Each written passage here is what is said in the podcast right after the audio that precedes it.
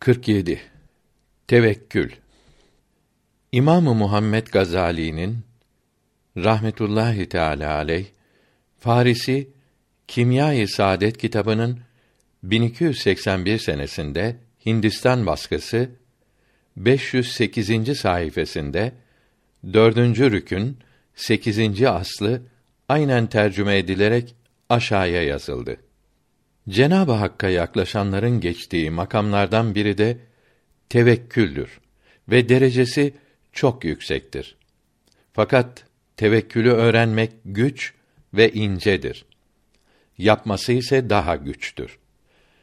Çünkü bir kimse hareketlerde, işlerde Allahü Teala'dan başkasının tesir ettiğini düşünse bu kimsenin tevhidi noksan olur.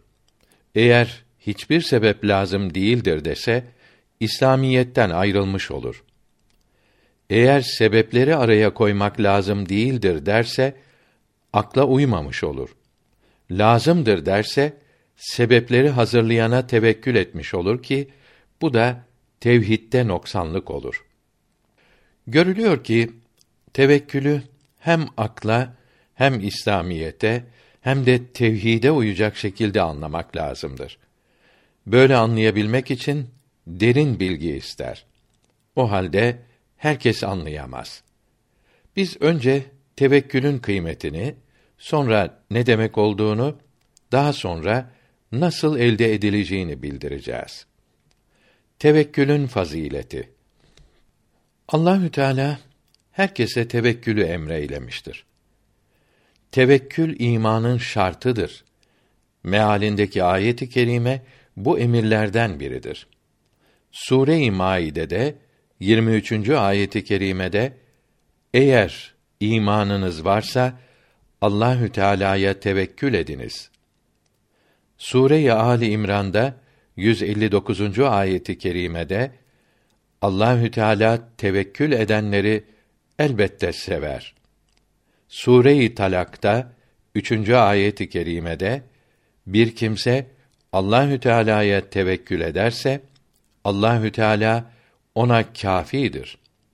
Sure-i Zümer'de 36. ayeti kerimede Allahü Teala kuluna kâfi değil midir? Meallerinde daha nice ayeti kerime vardır. Resulullah sallallahu aleyhi ve sellem buyuruyor ki: Ümmetimden bir kısmını bana gösterdiler. Dağları, sahraları doldurmuşlardı. Böyle çok olduklarına şaştım ve sevindim. Sevindin mi dediler. Evet dedim. Bunlardan ancak yetmiş bin adedi hesapsız cennete girer dediler. Bunlar hangileridir diye sordum. İşlerine sihir, büyü, dağlamak, fal karıştırmayıp Allahü Teala'dan başkasına tevekkül ve itimat etmeyenlerdir buyuruldu.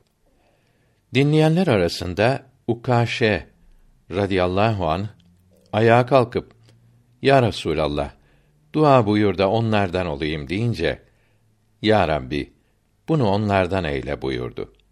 Biri kalkıp aynı duayı isteyince Ukaşe senden çabuk davrandı buyurdu. Bir hadisi şerifte Allahü Teala'ya tam tevekkül etseydiniz kuşların rızkını verdiği gibi size de gönderirdi. Kuşlar sabah mideleri boş, aç gider. Akşam mideleri dolmuş, doymuş olarak döner buyurdu. Bir hadisi şerifte bir kimse Allahü Teala'ya sığınırsa Allahü Teala onun her işine yetişir. Hiç ummadığı yerden ona rızk verir. Her kim dünyaya güvenirse onu dünyada bırakır buyurdu. İbrahim aleyhisselamı mancınığa koyup ateşe atarlarken hasbi Allah ve ni'mel vekil yani bana Allah'ım yetişir.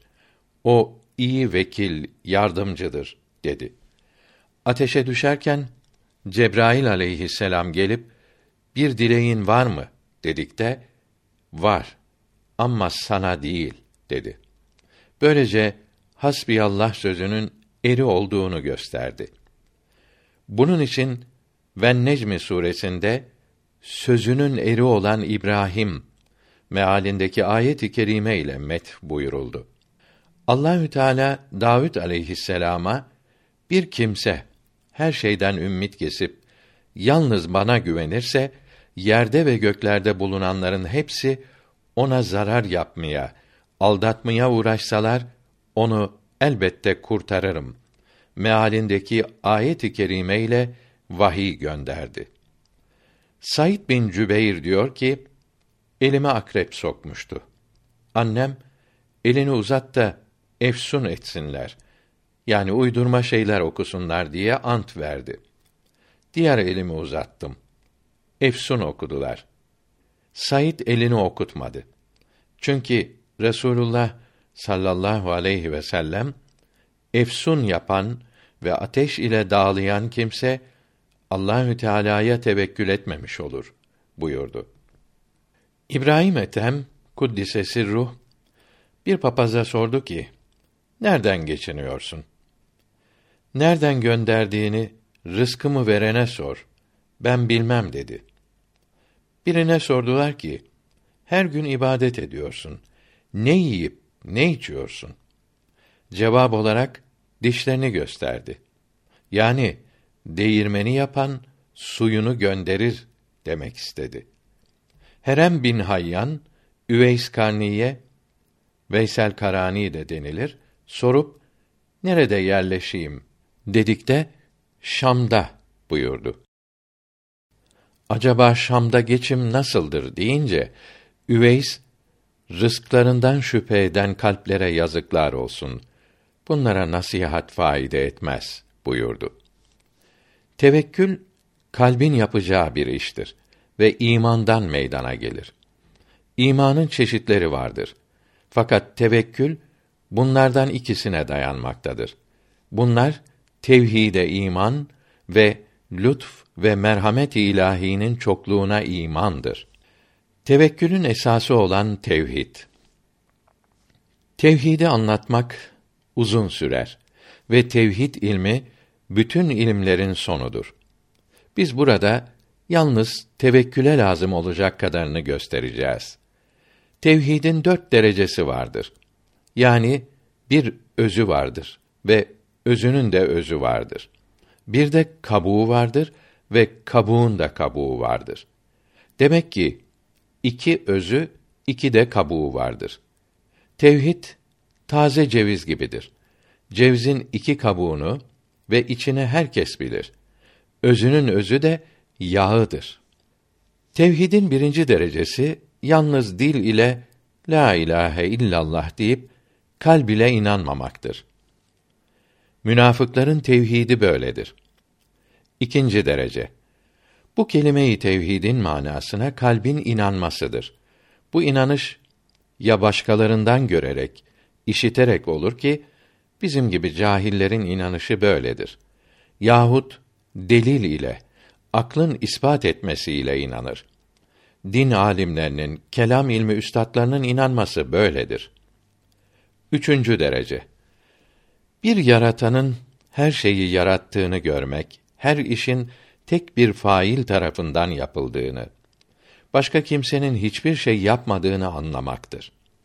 Bu görüş ve anlayış için kalpte bir nurun parlaması lazımdır.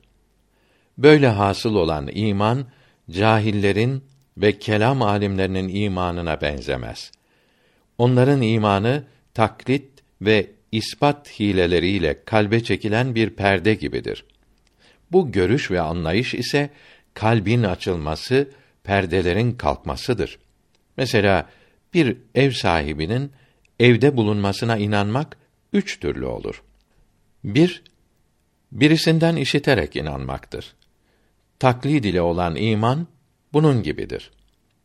İki, ev sahibinin her gün kullandığı binek hayvanını, başlığını, ayakkabılarını evde gördüğü için inanmaktır. Bu da kelam alimlerinin imanına misaldir. Üç, ev sahibini evde görerek inanmaktır. Bu ariflerin tevhidine misaldir. Böyle tevhid her ne kadar yüksek derece ise de bunun sahibi mahlukları görmekte ve Halik'i görmekte, bunların Halik tarafından yaratıldığını bilmektedir. Mahlukları gördüğü için tevhid tam olamaz. Dördüncü derece. Bir var görür, birden başka bir şey görmez. Tasavvufçular bu hale tevhidde fena derler. Yukarıdaki dört dereceden birincisi, münafıkların tevhidi olup, cevzin dış kabuğuna benzer.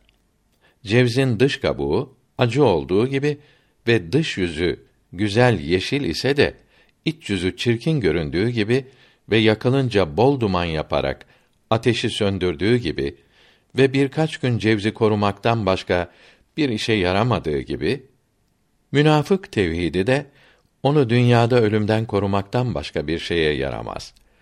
Ölümden sonra beden çürüyüp ruh yalnız kalınca bir şeye yaramaz. İkinci derece olan cahillerin ve kelam alimlerinin tevhidi cevzin tahta kabuğu gibidir.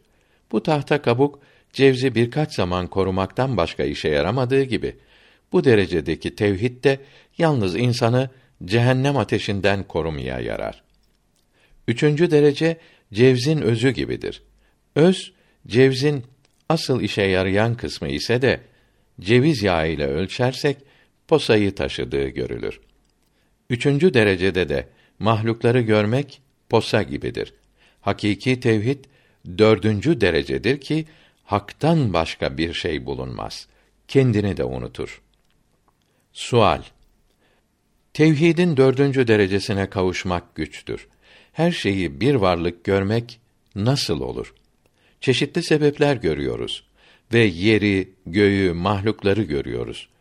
Bunlar aynı şey midir? Cevap Birinci, ikinci, üçüncü derece tevhidleri anlamak kolaydır. Anlaması güç olan dördüncü tevhiddir. Fakat tevekkül için bu tevhide lüzum yoktur. Bunu tatmayana anlatmak güçtür. Kısaca şöyle diyebilirim ki birçok farklı şeylerin bir bakımdan benzerliği olur. Bu bakımdan aynı bir şey gibi düşünülebilir. İşte bir arif her şeyi hepsinde bulunan bir şey olarak görünce hepsini bir şey görür. Mesela insanda et, deri, baş, ayak, göz, kulak, mide, ciğer gibi şeyler vardır. Fakat insanlık bakımından bir şeydir ve bir insanı düşününce ayrı ayrı parçaları hatıra gelmeyip bir şey olarak düşünürüz. Bize ne düşünüyorsun denirse bir şeyden başka düşünmüyorum deriz. Bir insanı görünce bir şeyden başkasını görmedim deriz. Tasavvufta öyle bir marifet yani bilgi derecesi vardır ki bu dereceye yetişen bir arif var olan her şeyi bir bakımdan birbirlerine bağlı görür. Dünyadaki çeşitli cisimleri bir insanın uzuvları gibi görür. Mahlukların yaratana karşı halini yalnız bir bakımdan görerek insan uzuvlarının akıl ve ruh karşısındaki hali gibi bulur. Allahü Teala Adem'i kendi suretinde yarattı. Hadis-i şerifinin manasını anlamayan kimse bu sözlerimizi anlayamaz. Kimya-i Saadet kitabının başında bu hadisi şerifi biraz açıklamıştık.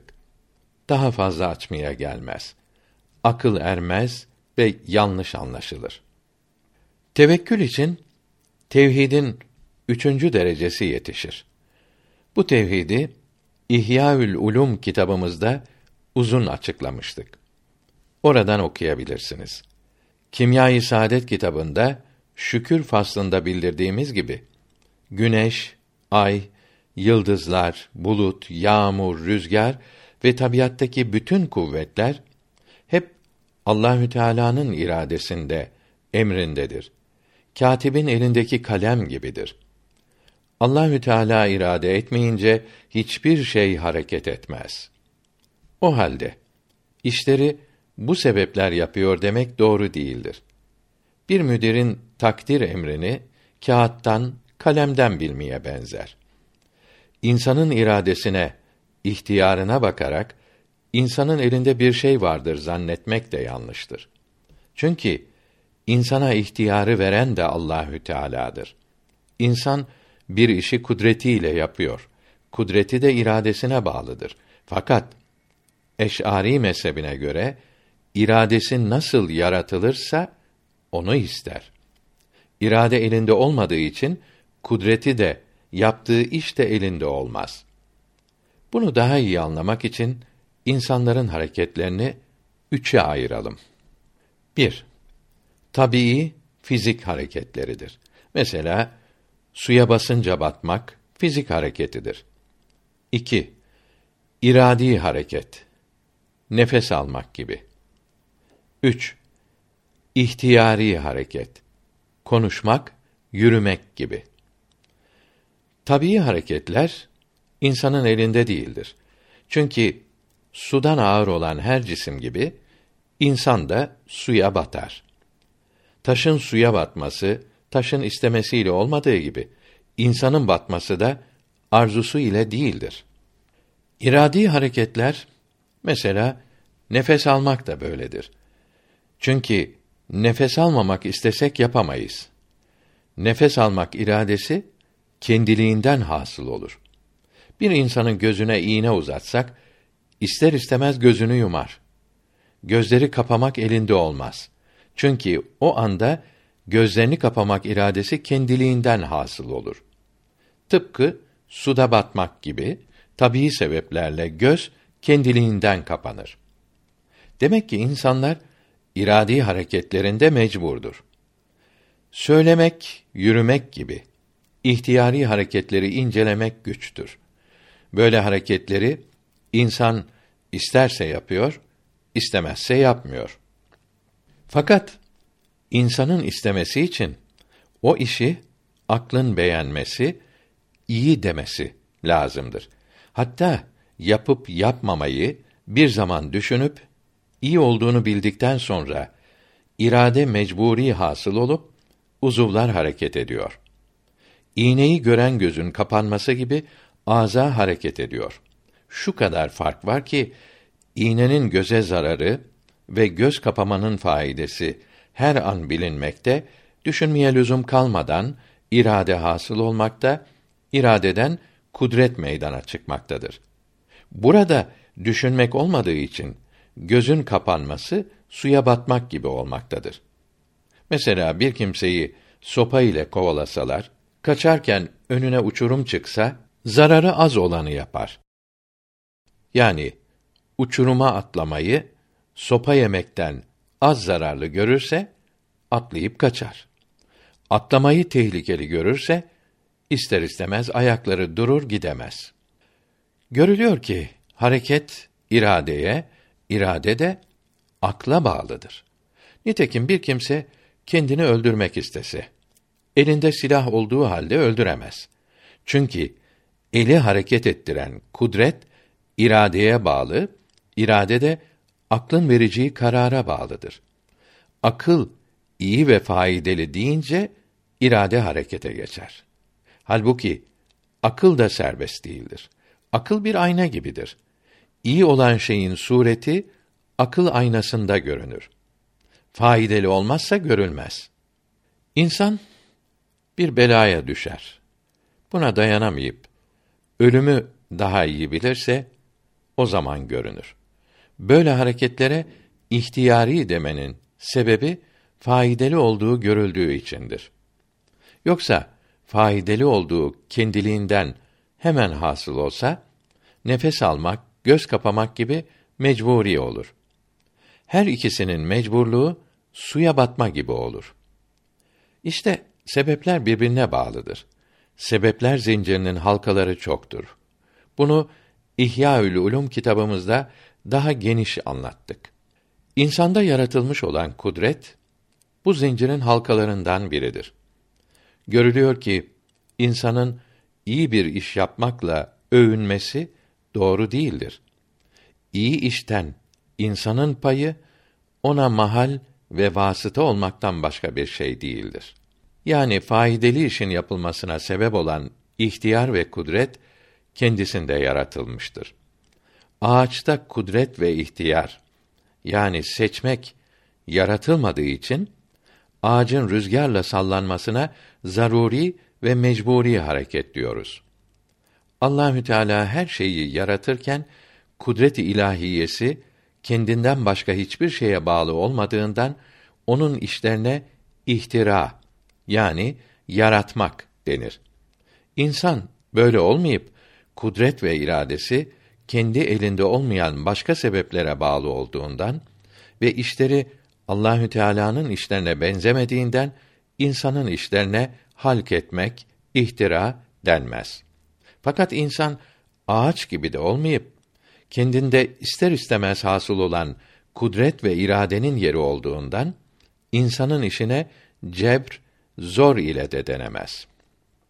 Her iki çeşit işten ayırmak için başka bir isim aramışlar, kesp demişlerdir. Demek ki insanın işi her ne kadar kendi ihtiyarı ile ise de ihtiyarı elinde değildir. O halde elinde bir şey yoktur. Allahü Teala'nın emirleri iki nevdir. Evamiri teklifiye, evamiri tekviniye. Birinci emirler insanlara ve cinne verdiği emirleri ve yasaklarıdır. Bunları insanların irade etmelerinden, istemelerinden sonra kendisi de diler ve yaratır. İkinci nev emirlerini sebepleriyle birlikte hemen yaratmaktadır. Bütün tabiat olayları böyledir.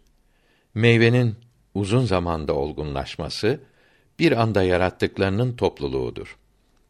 Sual: İnsanın elinde bir şey yoksa niçin sevap ve azab oluyor ve niçin dinler, şeriatlar gönderiliyor? Cevap: Bu suale şeriatte tevhid ve tevhidde şeriat denir ki burada çok kimseler boğulmuştur. Bu tehlikeden kurtulmak ancak bu derya üzerinde gidebilenlere veya hiç olmazsa yüzebilenlere nasip olur. İnsanların çoğunun bu tehlikeden kurtulması bu deryaya girmemeleri sayesinde olmuştur. Cahil halk bu deryada yüzmeyi bilmediğinden bunlara acıyıp boğulmaktan korumak için bu denizin kenarına bırakmamalıdır. Bunlardan tevhid deryasına düşenlerin çoğu boğulmuştur. Yüzmeyi öğrenmesini de düşünmüyorlar. Çokları bizim elimizde bir şey yoktur. Her şeyi Allahü Teala yapıyor. Şaki yani kafir yazılan bir kimse ne kadar uğraşsa bunu değiştiremez. Said yani cennetlik yazılan kimsenin de çalışmaya ihtiyacı yoktur diyerek boğulmakta, helak olmaktadır. Bu sözler hep cahillikten, yanlış düşünmekten ileri gelmektedir. Bunların hakikatini anlatmak, kitaplara yazmak her ne kadar uygun değilse de söz bu yola döküldüğü için az bir şey bildirelim. Sevap ve azap nedendir? Sualine karşı deriz ki, azap kötü iş yaptığından dolayı biri sana kızıp intikam almak için canını yakması değildir. Sevap da işini beğendiği için mükafat değildir. O gün Allahü Teala'dan başka intikam alacak kimse yoktur. İnsanın kanı, safrası bozulduğu veya başka zararlı şeyler vücutta çoğaldığı zaman bedendeki değişikliğe hastalık dediğimiz gibi ve ilaç tesir ettiği zaman hasıl olan hale sıhhat dediğimiz gibi insanda şehvet ve asabiyet artınca cana bir ateş düşer. İşte insanın felaketinin sebebi bu ateştir. Bunun için hadisi i şerifte gadap yani asabiyet cehennem ateşinden bir parçadır buyuruldu. Akıl ışığı kuvvetlenip şehvet ve asabiyet ateşini söndürdüğü gibi iman nuru cehennem ateşini söndürür. Nitekim cehennem müminlere ey mümin çabuk geç ki nurun ateşimi söndürüyor diyecektir. Bu söz ses ile olmayacak, su yangını söndürdüğü gibi cehennem müminin nuruna dayanamayıp sönecektir. Şehvet ateşi de akıl nuru ile söner. Kıyamette sana azab için başka yerden bir şey getirmeyecekler. Nitekim cehennem dünyada yaptığınız kötü işlerden başka bir şey değildir. Bunların size geri çevrilmesidir buyuruldu. O halde cehennem ateşinin tohumu insanın şehveti ve gadabıdır. Bunlar insanın içindedir. İlmi yakin ile bilen bunları görebilir. Nitekim Sure-i Tekâsür'deki 5. ve 6. ayeti kerimede mealen ilmi yakin ile bilseydiniz cehennemi elbette görürdünüz buyuruldu. Zehir insanı hasta yapar. Hastalık da insanı mezara sokar. Fakat zehir ve hastalık insana kızmış ve intikam almış denilemez. Günah ve şehvet de kalbi hasta eder. Bu hastalık kalbin ateşi olur. Bu ateş cehennem ateşi cinsinden olup dünya ateşi gibi değildir. Miknatıs taşı demir parçalarını kendine çektiği gibi cehennem ateşi de bu ateşi taşıyanları kendine çeker. Cehennemin ve cehennem zebanilerinin yani azap meleklerinin kızması ve intikam alması olmaz. Sevap işleyenlerin hali de böyledir. Anlatması uzun sürer. Allahü Teala insanların yaptığı işleri iki kısma ayırdı. Bir kısmını beğendiğini, bunları yapanlardan razı olduğunu, her iş karşılığında bunlara nimetler, rahatlıklar, iyilikler vereceğini vaad etti. Vaad ettiği iyiliklerin ölçü birimine ecr ve sevap denir. Dünyada yapılan her iyiliğe karşılık olarak ahirette çeşitli miktarlarda nimetler verilecektir. Nimetlerin verileceği yere cennet denir. Allahü Teala insanların yaptığı işlerden bir kısmını beğenmediğini, bunları yapanlardan razı olmadığını fakat pişman olup tevbe edenleri veya şefaate kavuşanları affedeceğini, affedilmeyenlerin kötü işlerine kıyamette çok acı karşılıklar vereceğini, cehennem ateşinde yakacağını bildirdi. Bu acı karşılıklara azap denir. Azapların şiddetlerini, çokluğunu bildiren ölçü birimine ism ve günah denir. Allahü Teala'nın beğendiği şeylere hayrat, hasenat yani iyi işler denir. Beğenmediklerine seyyiat, kötü şeyler denir. Allahü Teala hangi işlerin hasenat olduklarını, hangi işlerin de seyyiat olduklarını bildirdi. Hasenat yapanlara sevap vereceğini vaad etti. Allahü Teala vaadinde sadıktır. Sözünden hiç dönmez.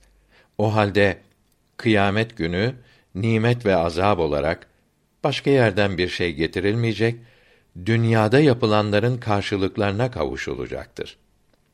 İslamiyet niçin geldi? Peygamberler aleyhimüs salavatü ve teslimat neden gönderildi?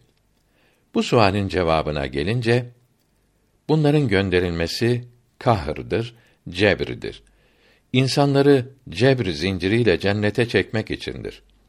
Nitekim zincirlerle cennete çekilen insanlara hayret mi ediyorsun buyuruldu.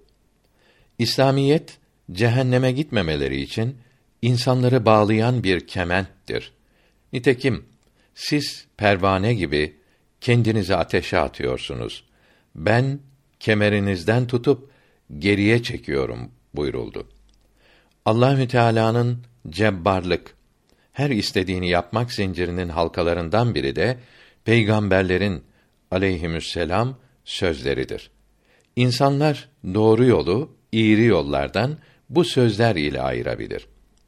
Onların gösterdiği tehlikeden insanda korku hasıl olur. Bu ayrış bilgisiyle korku akıl aynası üzerindeki tozları temizler. Akıl cilalanıp ahiret yolunu tutmanın dünya zevklerine kapılmaktan daha iyi olacağını anlar. Bu anlayış ahiret için çalışmak iradesini hasıl eder. insanın uzuvları iradesine tabi olduğundan uzuvlar ahiret için çalışmaya başlar. Allahü Teala bu zincir ile seni zorla cehennemden uzaklaştırmış, cennete sürüklemiş olur. Peygamberler aleyhisselam koyun sürüsünün çobanına benzer. Sürünün sağ tarafında çayır olsa, sol tarafında mağara bulunsa, mağarada kurtlar olsa, çoban mağara tarafında durup sopa sallayıp koyunları korkutarak çayır tarafına kovalar. İşte peygamberlerin aleyhisselam gönderilmesi de buna benzer. Cehennemlik olanın çalışması ne faide verir? Sualine gelince bu söz bir bakımdan doğru, bir bakımdan yanlıştır. Doğru olması şöyledir ki bu söz söyleyen kimsenin felaketine sebep olur. Çünkü ezelde cehennemlik yazılmış olmanın alameti bu sualin hatıra gelmesi, bundan dolayı çalışmayıp tohum ekmemesidir. Dünyada tohum ekmeyen ahirette biçemez. Bir kimsenin açlıktan ölmesi ezelde takdir edilmiş olmasına alamet, ezelde açlıktan ölmek alnıma yazılmış ise yiyip içmek faide vermez düşüncesinin kalbine gelmesidir. Böyle düşündüğü için yiyip içmez ve açlıktan ölür. Bunun gibi fakirlik kaderim ise çalışmanın ne faydası olur diyen biri de çalışmaz, elbette fakir kalır. Saadet zenginlik kaderi olan kimseye de şöyle düşünce verir ve der ki: Zengin olması takdir edilenler çalışır, kazanır. Bu düşüncesi onu çalışmaya sürükler. Demek ki bu düşünceler boş değildir. Ezeldeki yazı sebebiyle kalbe gelir. O yazının meydana çıkmasına sebep olur. Bir insan ne iş için yaratıldı ise o işin sebeplerini onun önüne getirirler. Yoksa onu sebepsiz olarak o iş başına geçirmezler. Bunun içindir ki çalışınız. Herkes ne iş için yaratılmış ise o iş ona kolaylaştırılır buyuruldu. O halde herkes sürüklenmiş olduğu hallerden ve işlerden alnının yazısını ve ahirette başına gelecekleri anlayabilir. Derslerine çalışan, vazifelerini yapan bir talebe bu halini sınıf geçiciyi ileride mevki sahibi olacağı takdir edilmiş olduğuna müjde ve alamet bilmelidir. Yoksa eğer kalbine cahil kalacağım anlıma yazılmış ise ne kadar çalışsam faidesi olmaz düşüncesini getirirler. O da çalışmaz, boş vakit geçirirse alın yazısının cahil kalmaklığı olduğunu anlamalıdır. İşte ahiretteki hal için kaza ve kaderi de böyle bilmelidir. Nitekim Sure-i Lokman'daki 28. ayet-i kerimede mealen hepinizin dünyaya getirilmesi ve ahirette tekrar diriltilmesi bir kişinin yaratılması ve diriltilmesi gibidir. Ve Sure-i Câsiye'deki 21. ayet-i kerimede mealen onların ahiretteki halleri dünyadaki halleri gibidir buyurulmuştur. Bu yazdıklarımızı iyi anlayan da tevhid hasıl olur. İslamiyetin, aklın ve tevhidin birbirine uygun olduğunu anlar. Tevekkülün temeli olan ikinci iman Allahü Teala'nın Rahim, Hakim, Latif olduğuna inanmaktır. Onun inayeti, şefkati karıncadan insana kadar her mahluka yetişir. Kullarına olan merhameti, iyiliği bir ananın yavrusuna olan merhametinden daha çoktur. Böyle olduğu hadisi i şerifte bildirilmiştir. Lütfü, merhameti o kadar çoktur ki dünyayı ve dünyada olan her şeyi en iyi şekilde yaratmıştır. Bundan daha iyisi mümkün değildir. Rahmetinden, lütfundan hiçbir mahluku mahrum bırakmamıştır.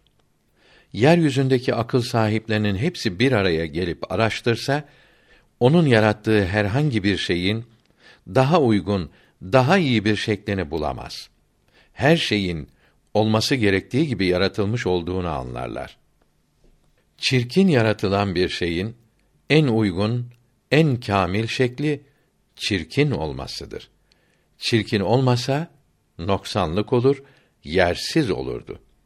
Çünkü çirkinlik olmasaydı mesela güzelliğin kıymetini kimse bilemez, güzellik tatlı olmazdı. Kusurlu şeyler olmasaydı kusursuz şeylerin kıymeti bilinmez, kusursuzluk tatlı olmazdı.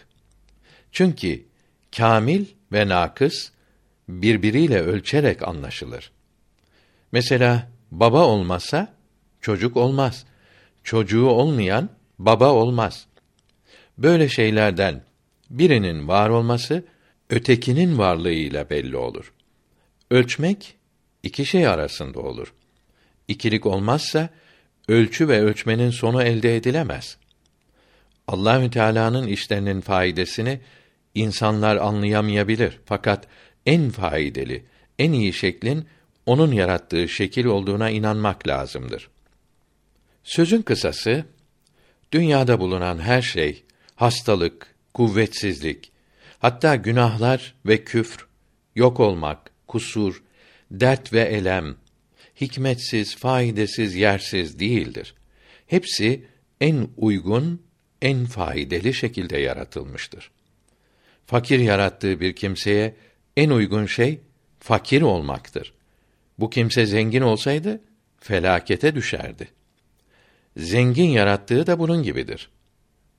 Bu da tevhid kısmı gibi engin bir denize benzer. Çok kimse bu deryada boğulmuştur. Bu da kader meselesi gibi anlaşılmaz ve anlatmaya izin yoktur. Bu deryaya dalarsak söz çok uzar. Fakat buna söylediğimiz kadar iman etmek yetişir. Tevekkül ne demektir? Tevekkül kalpte hasıl olan bir haldir. Tevhide ve Allahü Teala'nın lütf ve ihsanının pek çok olduğuna iman etmekle hasıl olur. Bu hal kalbin vekile itimat etmesi, güvenmesi ve ona inanması ve onun ile rahat etmesidir. Böyle bir insan dünya malına gönül bağlamaz. Dünya işlerinin bozulmasından üzülmez. Allahü Teala'nın rızkı göndereceğine güvenir. Dünyada bunun benzeri bir kimseye iftira edip mahkemeye verseler kendine bir avukat tutar. Üç şeyde avukata güvenirse bu kimsenin kalbi rahat olur. Biri avukatın iftirayı, hileyi iyi bilmesi. İkincisi bildiğini iyi anlatmak için doğruyu söylemekten çekinmemesi ve iyi ve açık konuşabilmesi. Üçüncüsü avukatın buna acıyıp hakkı kurtarmaya candan uğraşmasıdır. Avukatına böyle inanır, güvenirse kendisi ayrıca uğraşmaz. Sure-i Ali İmran'daki 173. ayeti kerimenin Allahü Teala bize yetişir. O çok iyi vekildir. Mealini iyi anlayıp her şeyi Allahü Teala yapar. Ondan başkası bir şey yapamaz diyen ilminde, kudretinde noksan, kusur olmadığına ve rahmetinin, iyiliğinin sonsuz çok olduğuna inanan bir kimse Allahü Teala'nın fazlına itimat ederek tedbire, sebeplere güvenmez. Rızk takdir edilmiş, ayrılmıştır. Vakti gelince bana yetişir der. Allahü Teala bana kendi büyüklüğüne, merhametine yakışacak işleri yapar der. Bazı kimseler buna inanır ama içinde bir korku, bir ümmitsizlik bulunur. Çok kimse vardır ki bir şeye iman eder, inanırlarsa da tabiatları imanlarına uymayıp evham ve hayallere uyar. Hatta bu hayallerin yanlış olduğunu bildiği halde yine bunlara tabi olur. Mesela tatlı yerken başka biri tatlıyı pis bir şeye benzetirse yiyemez. Bu sözün yanlış olduğunu, pisliğe benzemediğini bildiği halde yine yiyemez. Ve mesela ölü bulunan bir odada yalnız yatamaz. Ölünün taş gibi olup hareket edemeyeceğini bildiği halde yatamaz. Görülüyor ki tevekkül için hem kuvvetli iman hem de kuvvetli kalp lazımdır. Böylece kalbinde şüphe kalmaz. İtimat ve rahatlık tam olmadıkça tevekkül tam olmaz. Çünkü tevekkül kalbin her işte Allahü Teala'ya itimat etmesi, güvenmesi demektir. İbrahim aleyhisselam'ın imanı, yakini tam idi. Fakat kalbinin rahat etmesi için Ya Rabbi, ölüleri nasıl diriltiyorsun? Bana göster dedi. Sure-i Bakara'da 260. ayeti kerimede bildirildiği gibi inanmadın mı buyuruldukta inandım fakat kalbim rahat etmek için istedim dedi. Kalbinde yakin vardı. Fakat kalbinin sükûnet, rahatlık bulmasını istedi. Çünkü kalbin rahat etmesi önce his ve hayale bağlı olup sonra kalp de yakine tabi olur ve artık açıktan görmeye muhtaç olmaz. Tevekkülün dereceleri. Tevekkülün üç derecesi vardır. Birinci derecede olan gayretli, açık konuşan, cesur ve merhametli bir avukata güvenen bir kimse gibidir. İkinci derecede bulunan kimse bir çocuğa benzer. Çocuk kendine verilen her şeyi annesi gönderdi sanır. Acıkınca annesini arar, korkunca annesine sığınır. Çocuğun bu hali kendiliğinden olup başkasının öğretmesiyle zorla değildir. İhtiyarı ile değildir. Bu derecede bulunan kimsenin kendi tevekkülünden haberi olmaz. Çünkü vekilini kendinden ayrı bilmez. Birinci derecede bulunan ise tevekkülünü bilir ve zor ile, ihtiyarı ile tevekkül eder. Üçüncü derecede bulunan kimse, yıkayıcının elindeki ölüye benzer. Kendisini Allahü Teala'nın kudretiyle hareket eden bir ölü gibi görür. Dert ve acılarla karşılaşırsa kurtulmak için dua bile etmez. Halbuki bebek canı acıyınca anasını çağırır. Bu öyle bir çocuğa benzer ki annesini çağırmaz. Çünkü annesinin hep ona baktığını, imdadına koşmaya hazır olduğunu bilir. Bu üçüncü derecede bulunanların da ihtiyarları ellerinde değildir. Fakat ikinci derecedekiler vekile koşar, yalvarır. İhtiyar birinci derecede vardır ve vekilin istediği adetlere, sebeplere yapışmaktır. Mesela avukatın adeti bu bulunmadıkça ve dosya hazır olmadıkça mahkemeye gelmez ise bu sebepleri hazırladıktan sonra işi avukata bırakır. Bundan sonra her şeyi vekilden bekler. Dosyayı hazırladığını da vekilden bilir. Çünkü onun adeti ve işaretiyle hazırlamıştır. O halde birinci derecede bulunanlar ticaret, çiftçilik yapar, bir sanat öğrenir. Allahü Teala'nın adeti olan sebeplere yapışır. Fakat tevekkülü bırakmaz. Çalışmasına güvenmeyip Allahü Teala'nın fadlına, keremine, ihsanına güvenir. Kendisini başvurduğu sebeplerle maksada eriştirmesini ondan bekler. Nitekim ticareti, çiftçilik sebeplerini de o gönderdi der. Sebeplere yapışıp eline geçeni Allahü Teala'dan bilir. İşte Sure-i Kehf'teki 39. ayet-i kerimede mealen her şeye kuvvet veren ancak Allahü Teala'dır buyuruldu. Çünkü havl hareket demektir. Kuvvet de kudret, enerji demektir.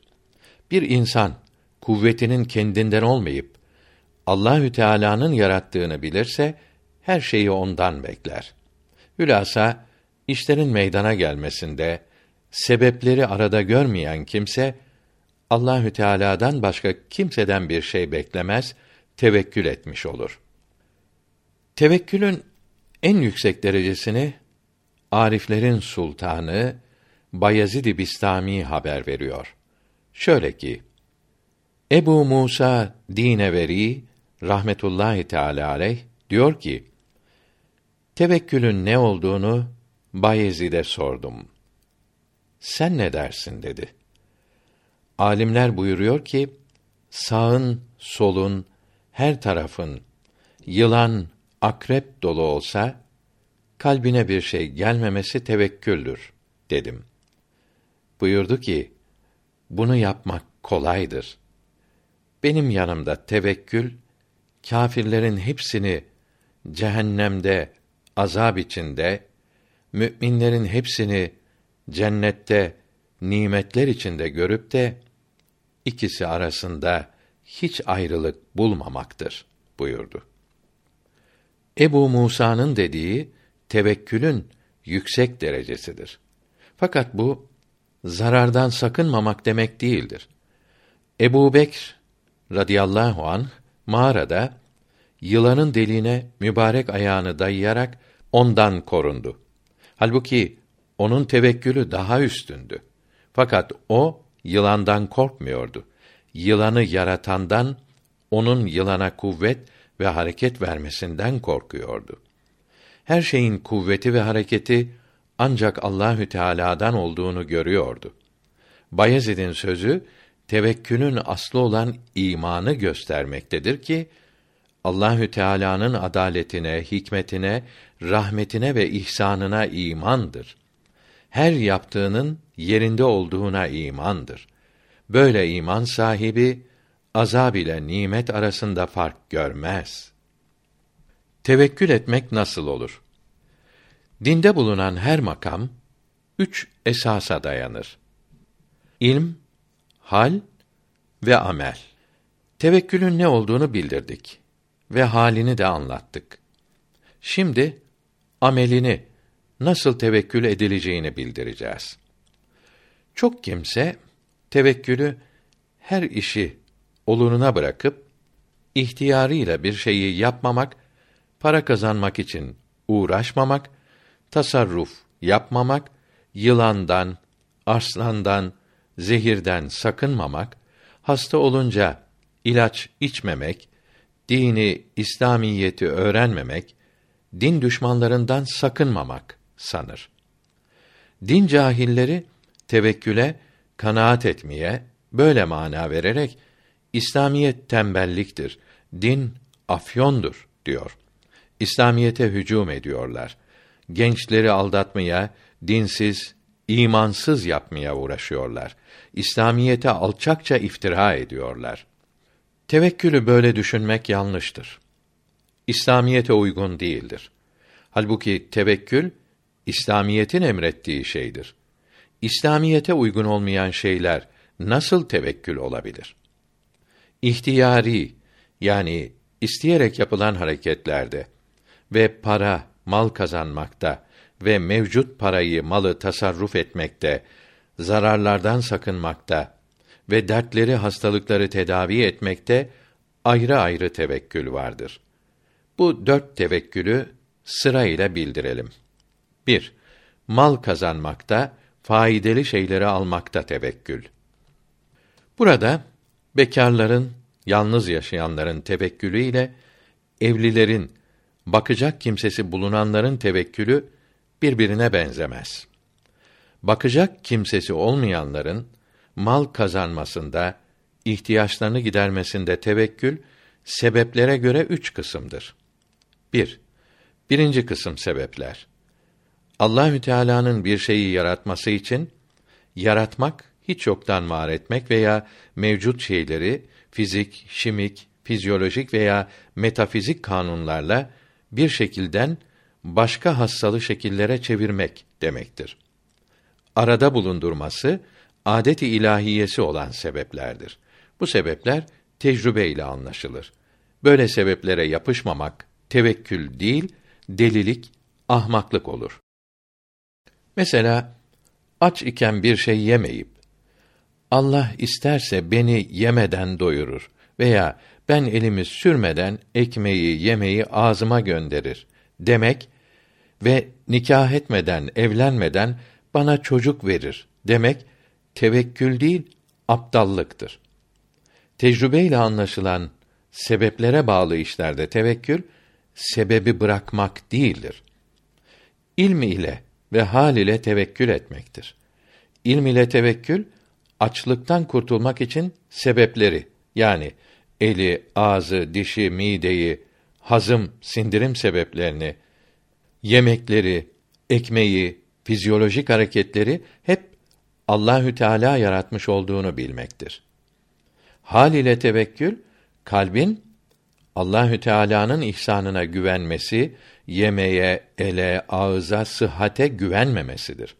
El bir anda felç olabilir. İnsan bir gün hazım hastalıklarına tutulabilir. Yemek faydalı olmayabilir. O halde gıdanın yaratılmasında ve önüne gelmesinde, hazmedilmesinde kendi hareketine, kuvvetine değil, Allahü Teala'nın fazlına, iyiliğine güvenmelidir. 2. İkinci kısım sebepler. Tesiri yüzde yüz olmayan fakat çok defa lazım olan sebeplerdir. Böyle sebepleri terk etmek de tevekkül değildir.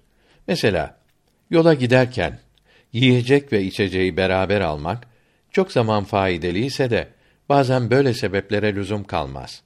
Böyle sebeplere yapışmak peygamberimizin sallallahu aleyhi ve sellem sünneti ve alimlerimizin adetiydi. Tevekkül bu sebeplere güvenmemektir ki bazen faydeleri olmaz. Sebepleri yaratana ve gönderene güvenmelidir. Böyle sebepleri bırakmak günah değildir. Tevekkülün çok olmasındandır. Demek ki yememek, içmemek günahtır. Yolcunun yiyecek taşımaması günah değildir. Fakat günah olmaması için iki şart vardır. Birkaç günlük açlığa dayanabilecek kadar kuvvetli olması ve yolda bulunan şeyleri yemeye alışık olmasıdır. İbrahim Havvas kuddise sirruh tevekkül sahibiydi. Uzak yolculukta yiyecek almaz fakat iğne, çakı, ip, kova alırdı. Çünkü bunlar yüzde yüz tesir eden, yani her zaman faydası olan sebeplerdir.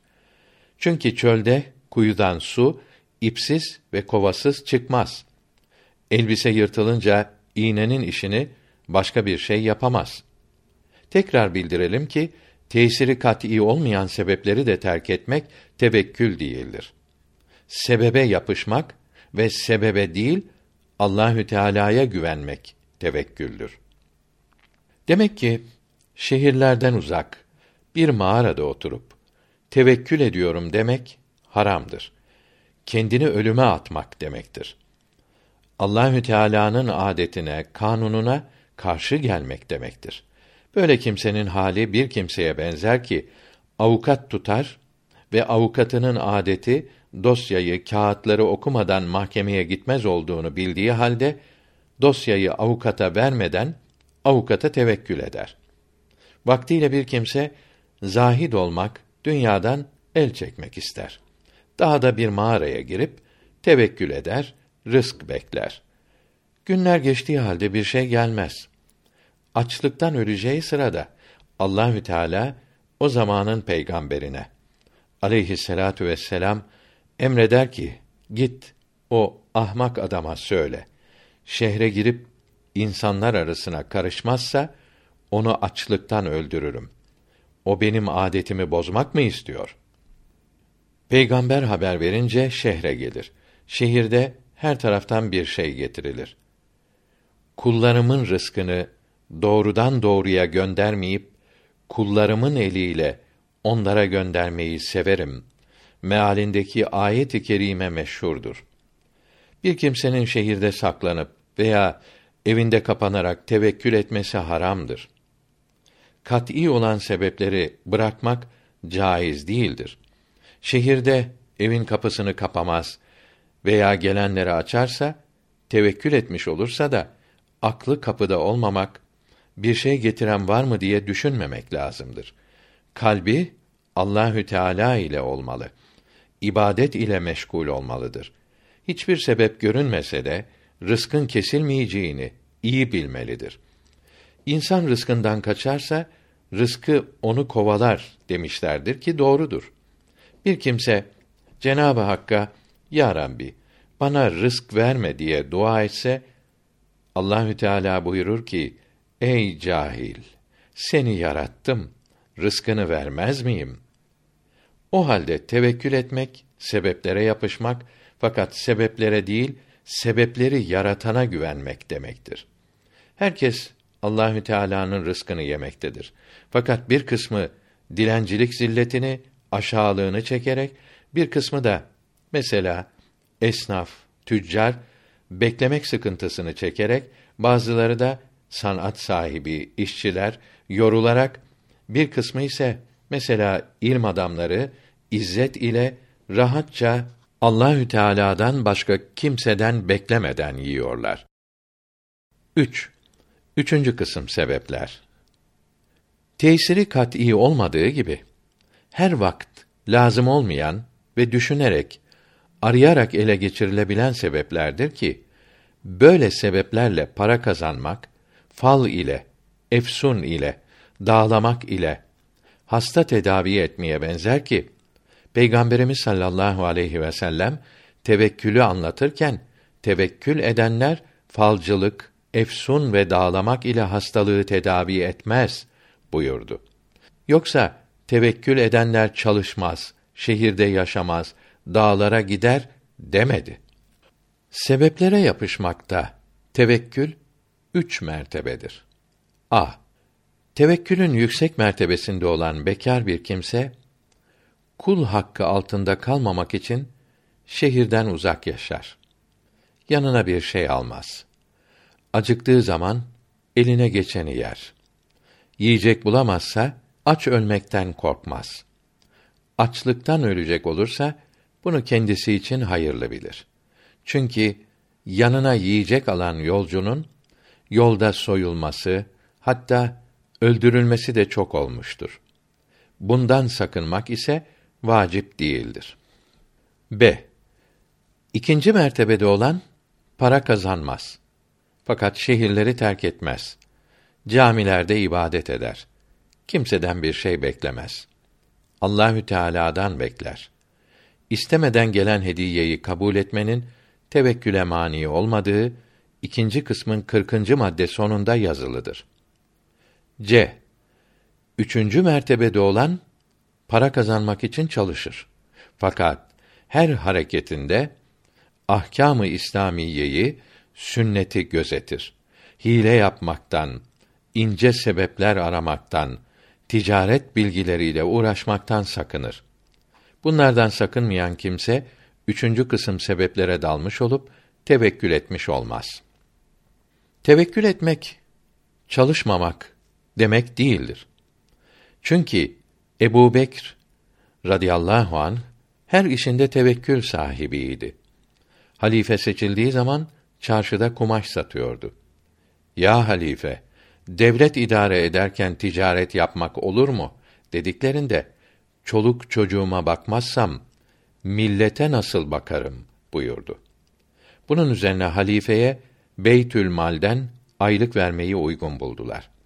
Bundan sonra her saat millet işleriyle uğraştı. Kendisi tevekkül edenlerin en yükseğiyken ticaret ederdi. Fakat para kazanmayı düşünmezdi. Kazancını sermayesinden, çalışmasından bilmez, Hak Teâlâ'dan bilirdi. Malını din kardeşlerinin malından daha çok sevmezdi. Tevekkül etmek için zühd lazımdır. Zahit olmak için ise tevekkül lazım değildir. Ebu Cafer-i Haddad Cüneyd-i Bağdadi'nin hocasıydı. Rahmetullahi Teala aleyhima. Haddad demirci demektir. Çok tevekkül ederdi. Yirmi sene tevekkül ettiğini kimseye belli etmemişti. Her gün pazarda bir dinar kazanırdı. Dinar bir miskal altındır. Bir miskal dört gram ve seksen santigramdır. Hepsini fakirlere sadaka verirdi. Cüneyt onun karşısında tevekkülden söylemezdi.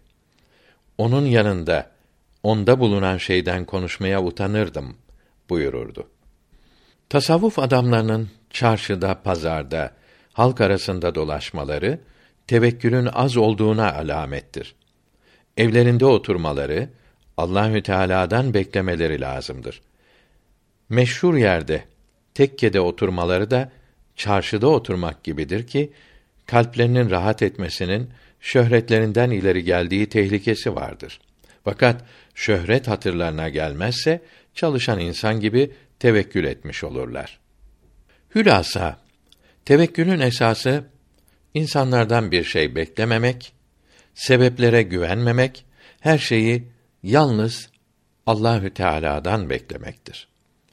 İbrahim Havvas rahmetullahi teala aleyh buyuruyor ki Hızır aleyhisselamı gördüm.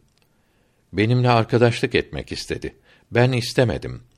Kalbimin ona güvenerek tevekkülümün azalmasından korktum.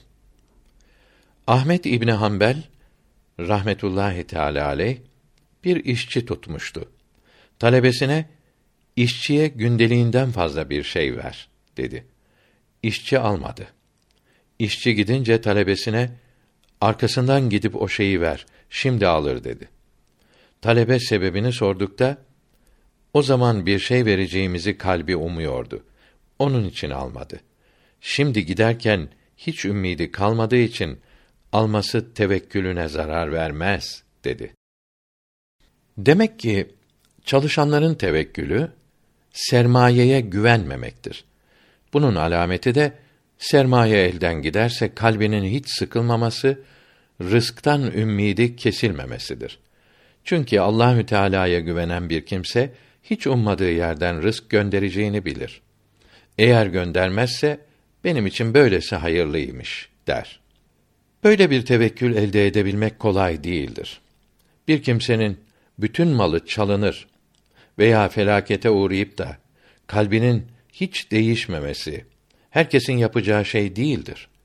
Böyle tevekkül eden pek az bulunur ise de yok değildir. Böyle tevekküle kavuşmak için Allahü Teala'nın faz, rahmet ve ihsanının sonsuzluğuna ve kudretinin kemal üzere büyük olduğuna kalbin tam inanması, yakin hasıl etmesi lazımdır. Birçok kimseye sermayesiz rızk gönderdiğini, birçok sermayenin de felakete sebep olduğunu düşünmelidir. Kendi sermayesinin elinden gitmesinin hayırlı olduğunu bilmelidir. Rasulullah sallallahu aleyhi ve sellem buyurdu ki: Bir kimse geceyi yarın yapacağı işleri düşünmekle geçirir. Halbuki o iş bu kimsenin felaketine sebep olacaktır. Allahü Teala bu kuluna acıyıp o işi yaptırmaz. O ise iş olmadığı için üzülür. Bu işim neden olmuyor? Kim yaptırmıyor? Bana kim düşmanlık ediyor diye arkadaşlarına kötü gözle bakmaya başlar.